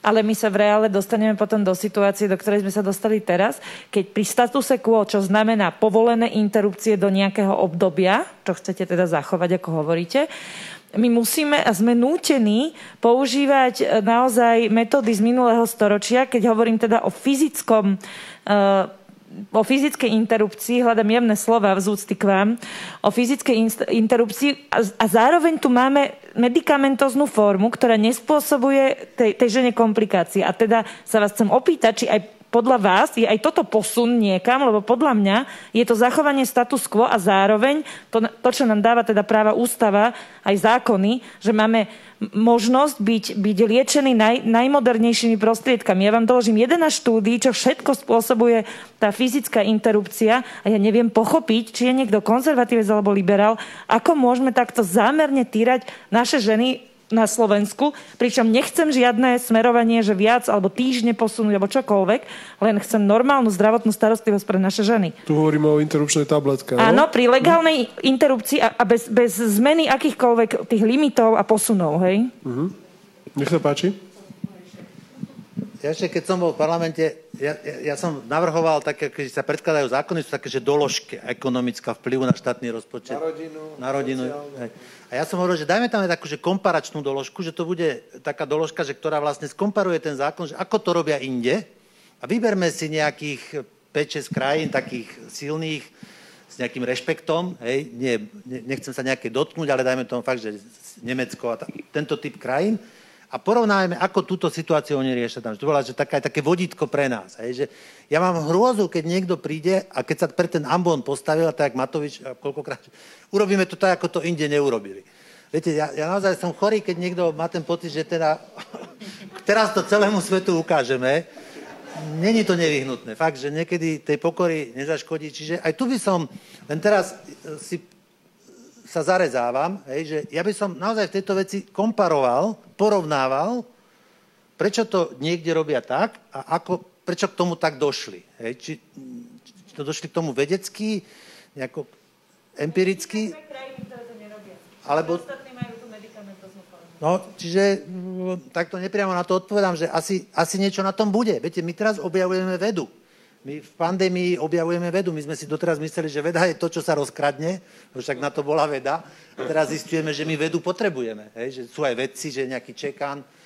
Uh, ja, ja verím vede. Ja, ja, ja mám Bibliu pri posteli, ale ja verím, ja mám fakt aj kopu, aj rád čítam také vedecké veci.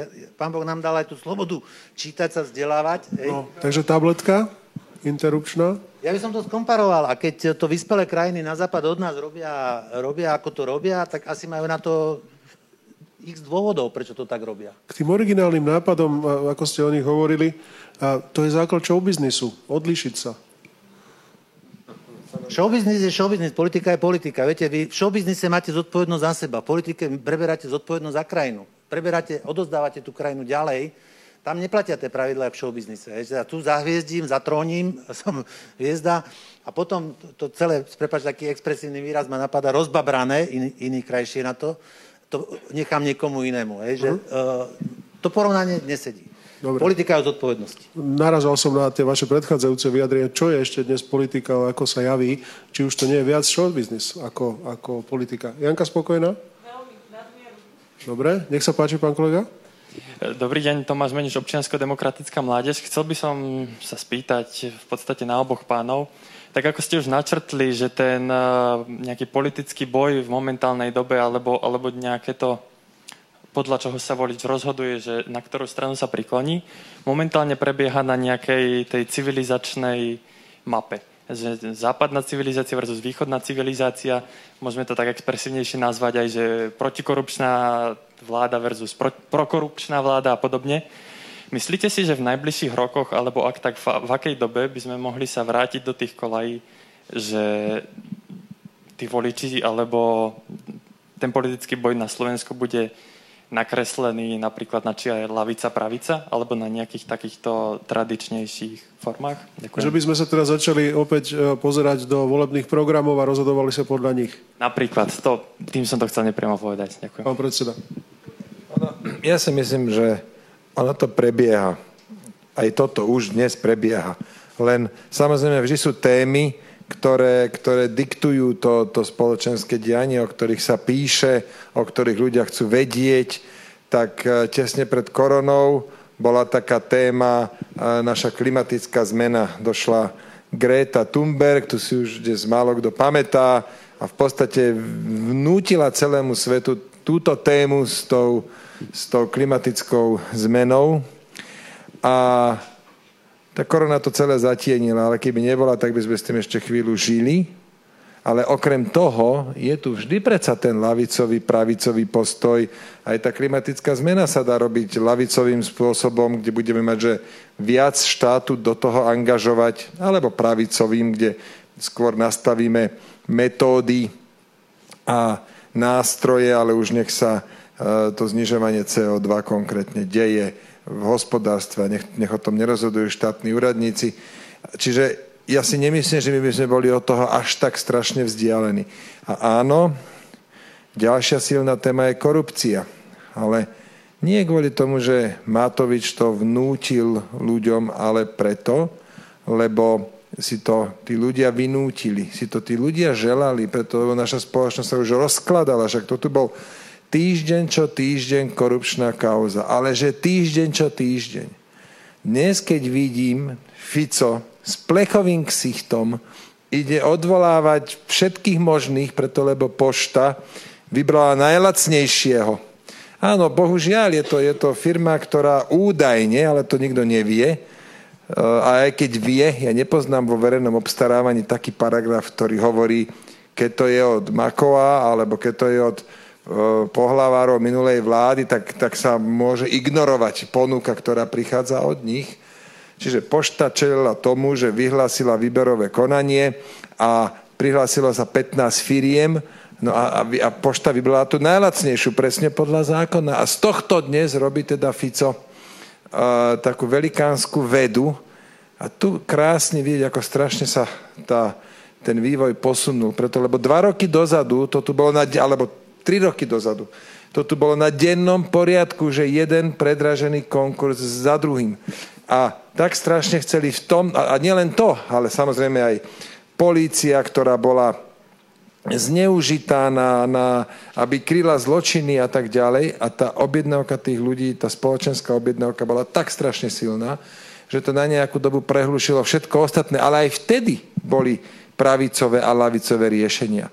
Čiže, mladí muž, nečakajte, že sa toto nejak výrazne zmení. Čo sa bude meniť, to sú tie rôzne témy, ktoré ovplyvnia ten verejný diskurs. A pod ním, ale vždy bude to lavicové, pravicové, konzervatívne, liberálne, vždy bude prebiehať boj viac alebo menej osobných slobod.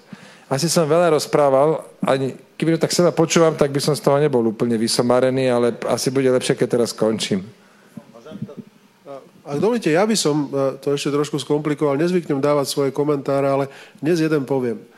A myslím si, že to, čo sa momentálne deje na Slovensku, v súvislosti s politikou je, že Igor Matovič naozaj, a to myslím si, že mu neuprie nikto z nás, priniesol politiku medzi pospolitý ľud. Naozaj dnes sa o politike baví každý jeden človek na Slovensku. A toto treba pripísať naozaj na vrúb Igorovi Matovičovi. Myslím si, že taký záujem o politiku sme tu dodnes nemali. Spätne nám to prináša samozrejme to, že tie témy sa zjednodušujú. Keď sa o témy zaujíma každý jeden človek, tak aj potom tie témy sú také zemitejšie, čierno-bielejšie. A to si myslím, že má veľký vplyv na súčasnú politiku. Takže ak sa e, pýtate na to, že kedy sa to vráti do tých, do tých kolají, vtedy, keď politické strany začnú byť politickými stranami a naozaj dokážu svojou členskou základňou, regionálnym pôsobením, zachytiť tento záujem o politiku a vtiahnuť ju do tej reálnej politiky. Kým to budú parciálne lokálne združenia, ministraničky jedno-dvojpercentné, videli sme to v predchádzajúcich voľbách, keď odhliadneme od progresívneho Slovenska a spolu, tak tam bolo veľa, veľa, veľa ďalších percent. Myslím, že do, dovedna 26% hlasov prepadlo, lebo nedosiahli tú hranicu 5-percentnú. Takže tu je veľká úloha politických strán, aby to dostali opäť e, z hlavy na nohy a aby dokázali ten záujem ľudí využiť správnym spôsobom a nejakým, e, nejakým takým, aby ho dokázali formovať a dostať opäť do tej klasickej politiky, ale už samozrejme posilnený. Pretože ten záujem občanov, ľudí je naozaj mimoriadný a tá, tá politika by si to mala uvedomiť, a aj politici by si to mali uvedomiť a e, ne by som povedal, abstrakizovať nejaké názory, ktoré sú príliš jednodušené, príliš také polopatistické, pretože to zaujíma naozaj tých najbežnejších ľudí, ktorí sú tam niekde v regióne a možno ani nikdy neboli v Bratislave. Prepašte, že som sa ja teraz nechal trochu uniesť. Pán Lina. Ja len k tomu, že také... Uh, politologická mapa v tom klasickom ponímaní v zásade, ako sme ho poznali, neexistuje, prestáva existovať. A dôkazom toho je, to som včera niekde čítal, to bolo na lište v teatrojke, že John Berkov e, vstúpil do lejbristickej strany, je, že proste vybitý, prebitý konzervatívec, 29 rokov bol členom konzervatívnej strany a vstúpil e, k lejbristom. Uh, on bol, akože on je známy, on je akože Mr. Nobody a to je akože taký silný fenomén, ktorý prepotvrdzuje, že niečo sa deje Čiže to nie je len slovenský fenomén, že tá politologická mapa v tom klasickom vnímaní prestáva existovať, ale to je taký aj aj mimo, mimo nás. Otázka je, čo s tým. Ja som to v jednej knihe čítal, že v živote ľudstva boli zásade iba dva vynálezy. To bol Gutenberg a internet. Hej, že po Gutenbergovi vlastne slovo zlacnelo. Hej. Každý ste si objednali proste tlačiare, napísali ste, čo chceli, niekto vám to vytlačil, vy ste to poroznášali. A efektom Gutenberga bolo, že sa vlastne Európa, svet sa utopil v krvi. Lebo existovalo veľa výkladov nejakých tých svetov, tie sa začali medzi sebou byť Hej, slovo zlacnelo, proste a Európa sa topila v krvi. A teraz... Toto je zhodou okolností jediné, čo si ja pamätám zo, zo žurnalistiky z vekoj školy Gutenberg 1000, 1450 vynález knih, vynález knih tlače. Ďakujem pekne. A teraz sa hovorí, že vlastne internet to slovo ešte viacej zlacnil, lebo vy už ani stroj nepotrebujete. Zrýchlil, zlacnil, vy už nepotre- vy potrebujete len komp. Hej, vy potrebujete, a, ale mobil vám stačí. A vlastne ten, ten efekt toho zlacnenia a zrýchlenia slova my ešte nevieme, čo to urobí. My vieme, čo urobil Gutenberg, hej, a my nevieme ešte, čo urobí internet.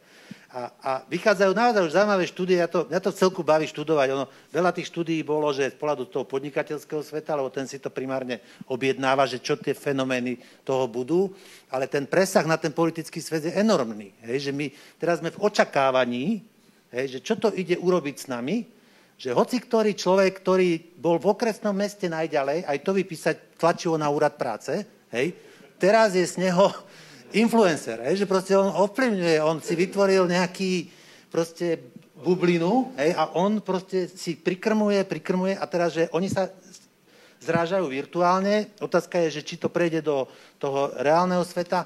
Ja sám som zvedavý. Hej. Čiže ja, ja verím klasickú, ja som konzervatívec, ale aj, aj liberál verím, že verí tú klasickú politologickú mapu, ktorá proste vytvorila Európu, vytvorila svet. V súčasnosti neexistuje. No, a tu máme rozdiel, preto lebo liberál povie, why not? Pekne, keď sa stal influencer, klobúk dolu, lebo teda akože bol najďalej v okresnom meste vyplniť tú žiadosť a stal sa z neho influencer, liberál povie, klobúk dolu, viac takých, držme mu palce. Konzervatívec povie, ja nie, to sa mi nepáči. To musí byť nejak s kostolným poriadkom.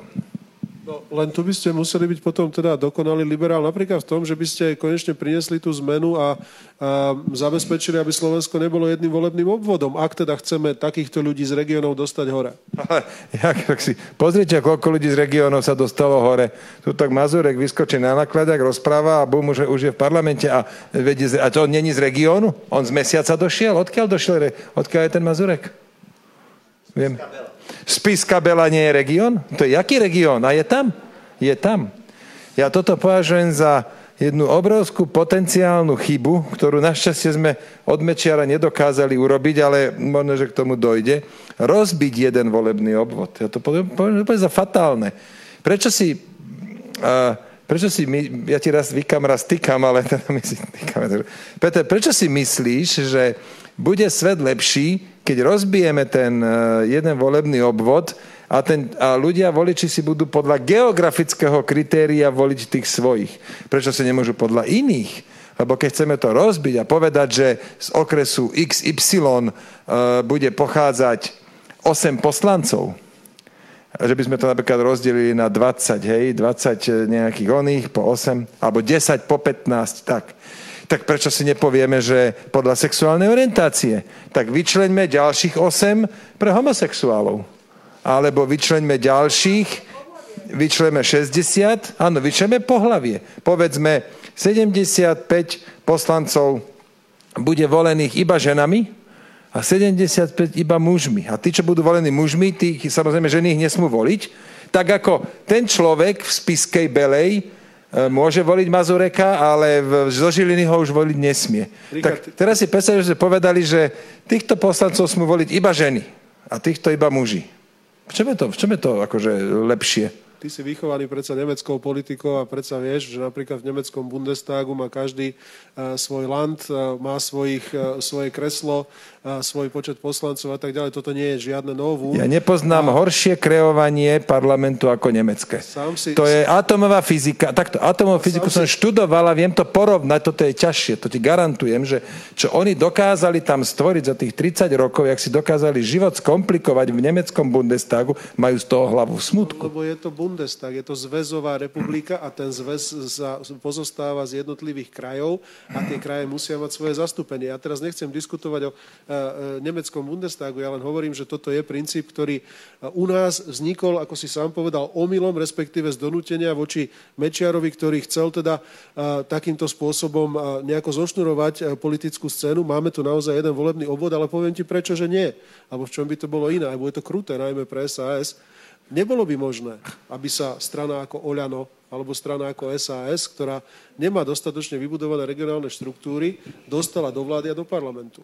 A cítime to momentálne na tej politike, a to teraz mi odpustí, a že tie strany, pokiaľ by mali silnejšie zastúpenie v krajoch, silnejšie zastúpenie v regiónoch, tak by dokázali efektívnejšie vykonávať svoju vládnu politiku, tak by dokázali efektívnejšie reagovať na tie výzvy, ktoré odtiaľ prichádzajú. Žiaľ, pokiaľ tu máme vo vláde, a teraz e, poďme postupne, aké e, regionálne štruktúry má za ľudí, aké regionálne štruktúry má SAS, aké regionálne štruktúry má e, Oľano, aké regionálne štruktúry má Sme rodina, tak tam je možno tiež základ toho trošku kostrbatého naozaj vládnutia súčasnej, v súčasnom volebnom období. Ale aký má to zmysel?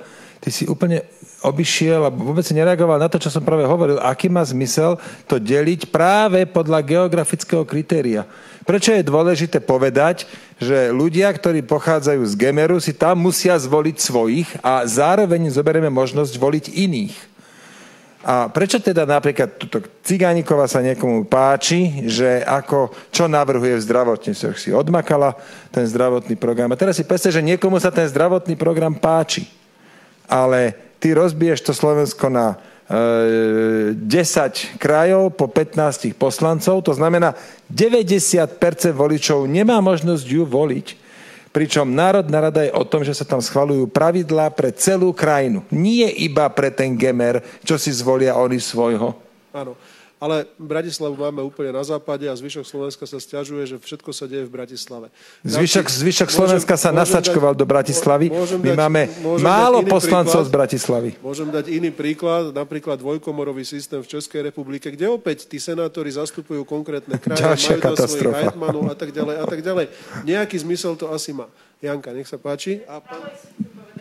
Aha, pardon.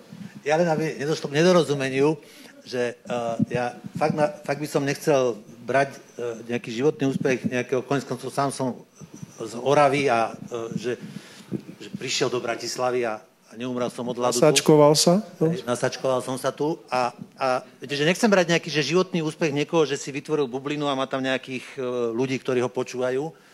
Vôbec nie. Hej? Ale uh, ale to je presah do tej politiky, lebo iné vec je predávať tenisky, alebo robiť burgere, alebo vytvoriť si nejaké... A iné vec je teda, že si vytvoriť tú bublinu, ten svet na, na nejakej politickej agende, lebo, keby som, lebo to je závisť a nenávisť. To sú dve základné emócie, na ktorých každý blbec postaví stranu. Hej. Závisť komunisti a nenávisť fašisti. Čiže keď začnete vypisovať na Facebook, že pozatvára všetkých Rómov, tak garantujem, že vám to pribúda rýchlo. V čom je to teda nebezpečné, že že my legitimizujeme, alebo my sa tomu prispôsobujeme, tomu trendu. Rezignujeme na to, že, že, že, že by sme mali chcieť byť iní, hej, že teda tolerujeme to, zvykáme si na to a potom sa čudujeme. Hej. Čiže to som tým chcel povedať. Neberem že nikomu, uh, aj teda klobúk dole, keď sa to niekomu podarí, že úspeje z malého mesta vo veľkom svete s niečím, nejakým silným príbehom, ale úspieť vo svete internetu s agendou nenávistí, ja nepovažujem za úspech, teda, že by som ho, teda, treba mu dať nejakú cenu, alebo medailu, vôbec nie. Práve, že treba nájsť tie nástroje. A tuto asi by sme mali problém, aké nástroje, soft, hard, e, na to, aby sme sa bránili tomu. Hej? Lebo vykopávanie tej nenávisti ide rýchlo. Potom to neviete tak rýchlo zakopať. Toto je problém, že odkopete to relatívne rýchlo a potom to tu chodí po uliciach a zrazu čo, neviete, čo s tým. To... Ja mám otázku, že podľa, podľa vás, pán Hlina, Matovič, ktorý teda zažal najväčší úspech vo voľbách, uspel s nenávisťou alebo e, s nejakým, že ideou, programom. Vy by, ako by ste to hodnotili? No dobre, tak čím uspel Matovič vo voľbách? Matovič je, má, viete, treba uznať, čo treba uznať. On mi sám raz niekedy povedal, že on prečítal jednu knihu. Ja ináč mám, sa bojím trochu ľudí, ktorí nečítajú. Hej. On proste uh, ale dobre, však sú ľudia, ktorí nečítajú v poriadku, ale on má mocenské inštinkty dobré. Hej, on má tie inštinkty dobré, To sú takí ľudia, ktorí sa s nimi narodia. A on vlastne išiel v zmysle takej stredovekej zásady, že dotkni sa kráľa. To je proste základná zásada, že bojuj, bojuj, bojuj, rozbí hradby, dotkni sa kráľa, zoťni ho a si kráľom ty. Hej, on 10 rokov proste mal nadrobené. On išiel potom Ficovi, potom ako ohrdol, on najskôr sa mu s prepačením chcel sa s ním kamarátiť, Fico ohrdol, tak potom sa jak odhrnutá Milenka stočil a bol zase jeho uchvatný na život a smrť nepriateľ. 10 rokov do neho bil, hej, ľuďom, ľudia, nech, ľudia nechceli už Fica, a teraz sa im vlastne z tej emócii sa im vynoril Matovič, lebo on bol ten, ktorý sa ho dotkol, ten, ktorý ho s ním byl. Čiže tá emócia prevážila akúkoľvek racionalitu konania. Hej, proste to, bolo, to bol jeden efekt. A potom on to mixoval. On mixoval aj návisť, nenávisť, aj závisť. Akože ísť niekde pred vilu je marketingovo dobré, ale tam odkopávate tú emociu tej závisti. No, kto by nechcel vilu v Cannes? Viete, že to je také ako, že hej, a teraz on ju má, a teraz my ju zobereme. No, kto by, kto by teda, to sme, my sme tu veľa ľudí, aj slušných ľudí vyhnali v 48. do ulic a išli brať v 38. išli brať Židom. Viete, to, to sa dá. To, na to nemusíte byť génius, o ktorom sa píšu knižky. To len proste sa dáte na tú cestu. Ne, nebridí sa vám to, není vám to odporné, Proste ste pragmatický, cynický človek, ktorý proste, áno, toto funguje, toto zabere, idete potom. Toto, toto je úspech Matoviča. Robil to preto, aby dosiahol moc, alebo aby to vyriešil?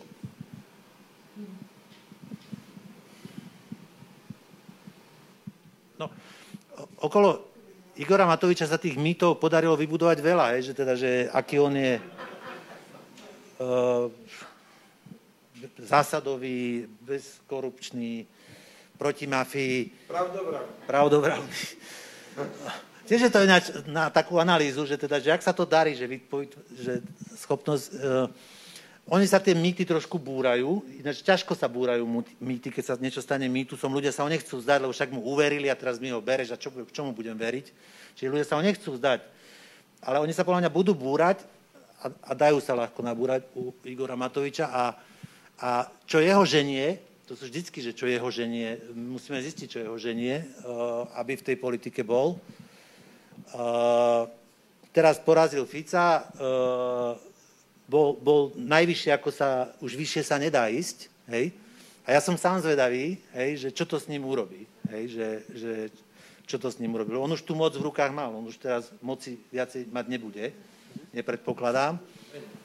A, a, a sám som zvedavý, že čo to s ním urobí, hej, že kam, kam, ako bude narábať s tým politicko-sociálnym kapitálom, ktorý má. A zase treba povedať, že má aj, aj finančný kapitál. Hej, on má 20 miliónov, či koľko má na činnosť strany. To sú peniaze, s ktorými, keď dobre, efektívne robíte, vyhráte voľby aj na Slovensku, aj v Maďarsku, aj v Zimbabwe. Hej. Čiže on keď to bude akože... Čiže netreba ho podceňovať, hej, to ešte bude zaujímavé, ale musíme zistiť, že čo ho ženie. Hej. Už, už, ho, už ho nebude hnať byť premiérom, lebo ním bol a dopadol, už si to nezopakuje. A ak ho začne hnať pomsta, čo môže byť nebezpečné, deštrukcia, hej, alebo nejaké dokázanie, tak to bude nebezpečné pre nás všetkých. Tie prvé terče by asi boli dosť jednoznačné. Dámy a páni, máme ešte otázky z publika? Ja, ja sa... Nech sa páči, pán kolega. Ivan Husár. Ja som sa pán Hlina, e, pána Sulika pýtal v priebehu desiatich rokov párkrát na to, e, čo si myslí o Hlinovi. A tak jemne to oscilovalo. A dnes to vyzerá na selánku, ale vy ste mali tiež také obdobie, že ste tvrdo a ostro vystupovali, tak by ma zaujímalo, ako je to aj dnes. Vy ste na voľnej náhe, Richard je úspešný. Aké zásadné výhrady politické máte voči sebe? Zásadné výhrady Navzájom, myslím, bola tá otázka. No, viete, že áno, treba rešpektovať. Ja som neúspešný politik, neúspešný predseda politickej strany, nepreviedol som stranu do, do volieb, e, rešpektujem. E, pán Sulík 10 e, rokov vedie stranu, je v parlamente, majú agendu, majú tvár, majú esenciu, majú vôňu. Proste vyzerá, že to môže prežiť aj, aj, aj viac ako kratšie Takže tam je rozdiel zásadný, alebo dosť výrazný. Čo mi teraz, ne, akože, ne, ne, to nie, že čo mi vadí, lebo mi to skôr ne, mi nevadí, lebo ja keď tú politiku teraz sledujem, tak trošku ako by politik, ktorý neprešiel do parlamentu, čiže menej priznávam. Ja mám také prozaické problémy, je, že máme vysokospodnú vodu a neprišli nám vrtári a ľudí zháňame do, do, do zamestnania. Čiže nemám až taký úplný vnor, ale keď to vnímam, tak ten Sulikov hlas mi tak znieje tak príčetne, tak, tak teda, že Ježiš Maria, že aspoň, hej, že, a, lebo... Výhrady, výhrady som sa pýtal. Mali ste také obdobie, také dosť ostrej kritiky? My sme... Môžem do toho vstúpiť? To, to nie je pravda. My sme mali, a teda rovno poviem aj moju výhradu voči pánovi Hlinovi, my sme mali, ja, ja poviem, poviem dve výhrady. Jedna bola, keď eh, v 2016, to že 5 rokov dozadu ste o mne povedali tamto, že mám slovník neonacistu a, a vy ste sa tam tedy začali do tej pozície, že nebudem to nejak naprávať a, a potom sme sa, ale to my sme, my sme nekopali po sebe verejne, my sme, tam nebola komunikácia, potom sa pán Hlina ospravedlnil a potom, ani nie, že ospravedlnil, ale povedal skratka, že, že nemuselo to byť, či čo to bolo na tej diskusii v týždni a potom ten vzťah sa rovno napravil. Takže to nebolo, že by sme do seba kopali. Ja si aj nepamätám takú fázu, že by sme úplne, že nejak sa, že v osobnej rovine tie vzťahy zničili, ale tá, teda, tá moja výhrada bola, že vám to tri roky trvalo. A druhá výhrada bola mne na začiatku také, že keď ste začínali, pamätám si prvý počin, kde som ja zaregistroval meno Hlina, bola, bol, keď ste Slotovi strhli vlajku. A to mi bolo brutálne sympatické, že, že kto to dnes bude robiť, taký, taký ten symbol toho, že dobitie nejakého územia je, keď mu strhnem vlajku. A hovorím si, že fúha, výborné, však ja som ho krátko potom sa aj stretli, na obede som ho lanaril do Sasky, že poďte, to sa hodíte k nám s takýmito nápadmi. Jedného tam už máme, hej. to bol ten, čo parkoval na prechode. No a ale potom mi to už začalo tak trochu vadiť, lebo to potom bolo zamurovaná pobočka, potom pred Bilakovým domom na tanku a takéto veci. Už to bolo trošku veľa. A, a, ale to, nie, mne, mne to už, na mňa to už bolo tu mač, ale potom, potom sa to, potom sa to tak, tak zmiernilo a, a to mi je zase veľmi, veľmi uh, impozantné, to mi veľmi imponuje. No, DVD som už spomenul, potom 3D tým, a takéto, takéto veci, také, také, také že sofistikovane, sofistikovanejšieho politického marketingu, tak takto by som to opísal. Tak minimálne menoval som dve výhrady, možno teraz pán Lina povie nejakú, aspoň jednu, už keď som s tým začal, ale trochu mu to stiažím, lebo ukončím to veľkým komplimentom a to je, to sú tie ekonomické postoje a, a taká tá snaha ich poctivo vyargumentovať, to je niečo, čo mne teda veľmi vyhovuje a kde si ja zjavne aj teda myslím si, že dobre rozumieme. Ďakujem pekne.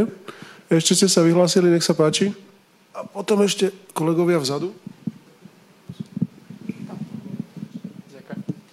Uh, Filip Krajča, ja by som sa chcel spýtať, či sa nechcete vykašľať na tie nálepky liberál-konzervatívec, z toho, čo sme aj videli, že pri veľa veciach ste sa zhodli a ja aspoň mám pocit z toho, že tie nálepky viacej kazia tú diskusiu, než by ju podporovali, lebo potom sa nájdú ľudia, ktorí povedia, že som proti potratom, takže to znamená, že som konzervatívec a podľa mňa by to malo byť skôr naopak, že máte nejaké názory a na základe toho si ľudia povedia, že aha, dobre, vy ste tu a nemusíte to hovoriť sami 10 krát a chápete. Takže či to nie je trocha zbytočné?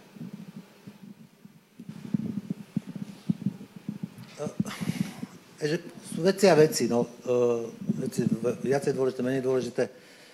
Čo očaká, aké sú očakávania od politika, že čo by mal ten politik priniesť? No a naozaj aj po tom, čo sme zažili, COVID je malá vojna a bude čo naprávať, máme tu vládu Smeru, máme tu Matoviča, vládu, uh, bude čo naprávať, bude čo robiť. Treba ľudí naučiť chodiť do roboty. Viete, ja, ja, ja žasnem, ako ja viem, že to dnes nie je dobré. Výborné. Ale ľuďom treba hovoriť, choďte pre Boha do roboty, kým vládzete. Naozaj, lebo my učíme, že čakajte, my máme hovoriť, choďte do roboty. Hej. My máme urobiť cesty, aby mali po akých chodiť, hej. máme im urobiť zákony, aby v tej robote dostali peniaze.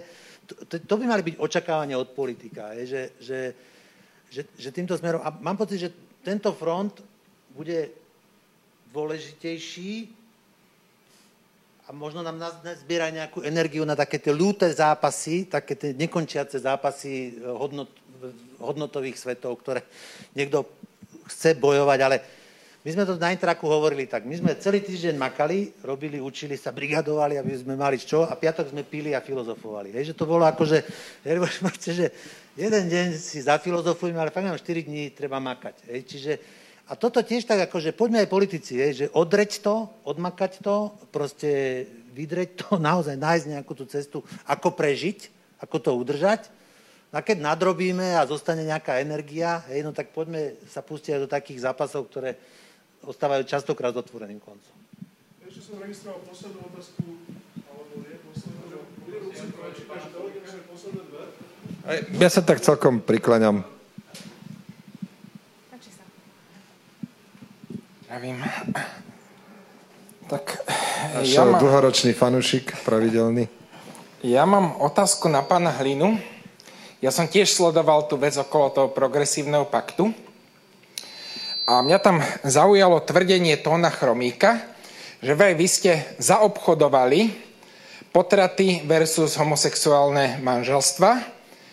A k tomuto ste sa vôbec nevyjadrili. Ja som čakal, že to budete dementovať.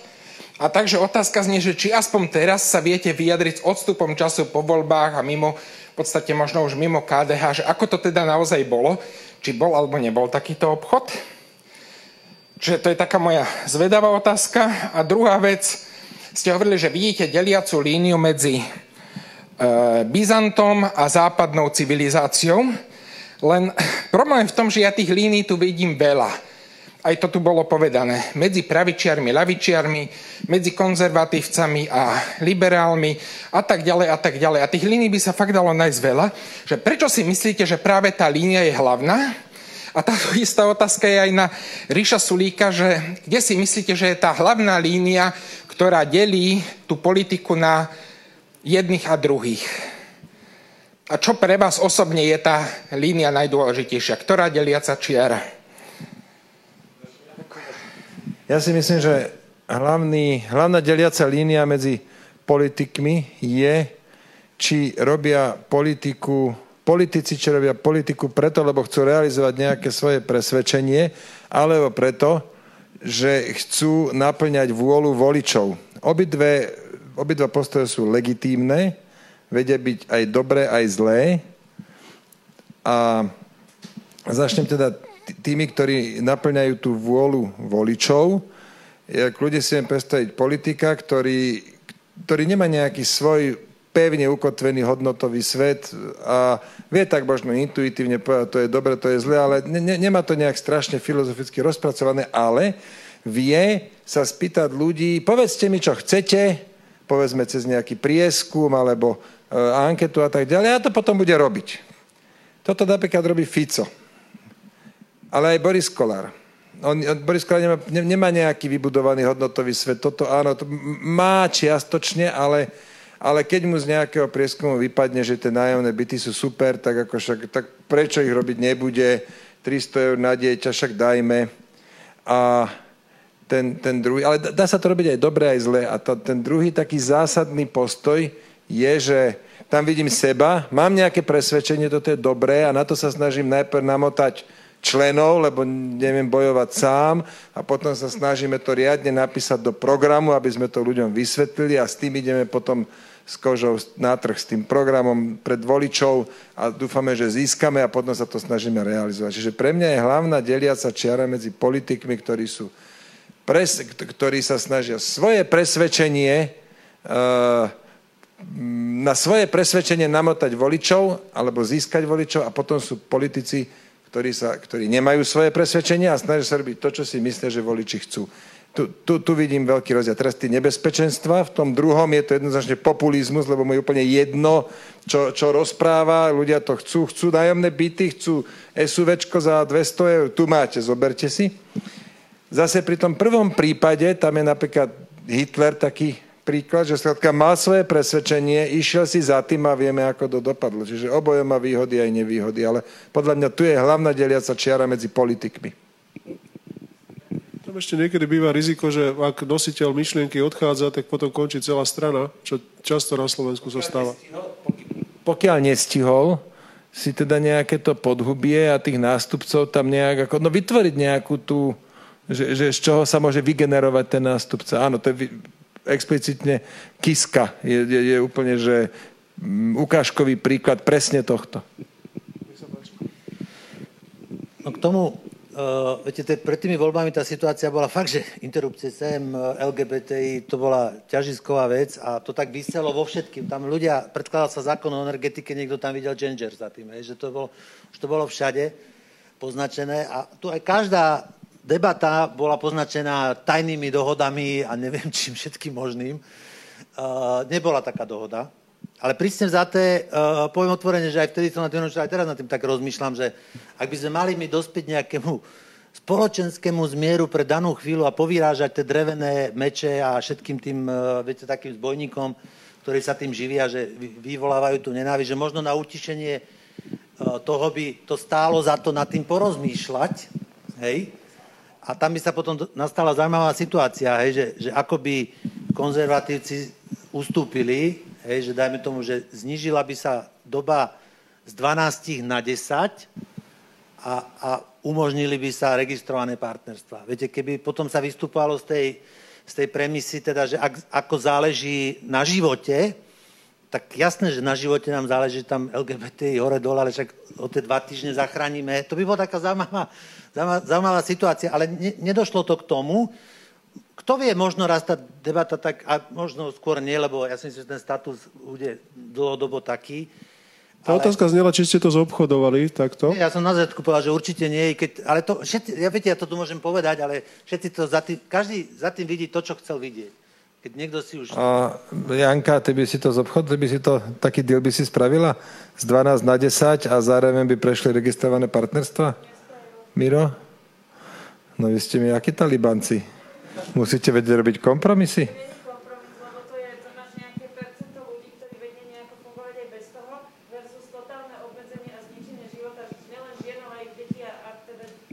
Tak ale tie ženy tých prvých 10 týždňov tiež žijú a...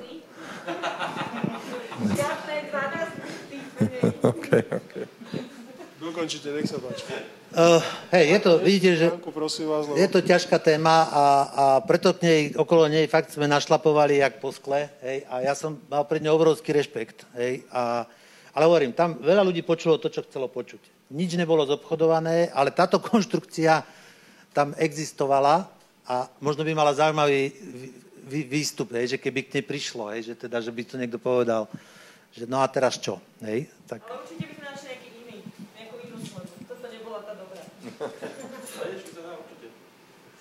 Dámy a páni, ja sa v tejto chvíli musím už aj kolegovi, ktorý sa hlási, ospravedlniť. Čo sa nedá povedať, za dve hodiny sa povedať asi nedá. A veľmi pekne vám ďakujem za pozornosť, veľmi pekne ďakujem hostovi Alezovi Hlinovi za to, že si našiel čas.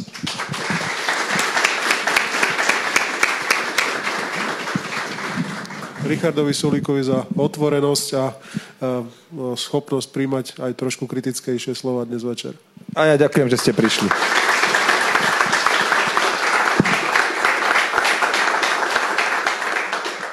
Lúčim sa s vami aj ja, aby som bol mimo akýchkoľvek podozrení. Za túto diskusiu neberem žiadny honorár, takže medzi politickou stranou SAS a mnou ako moderátorom nebude existovať žiadny iný vzťah ako ten, že to rád prišiel spraviť. Veľmi pekne vám ďakujem, priateľa. Všetko dobré.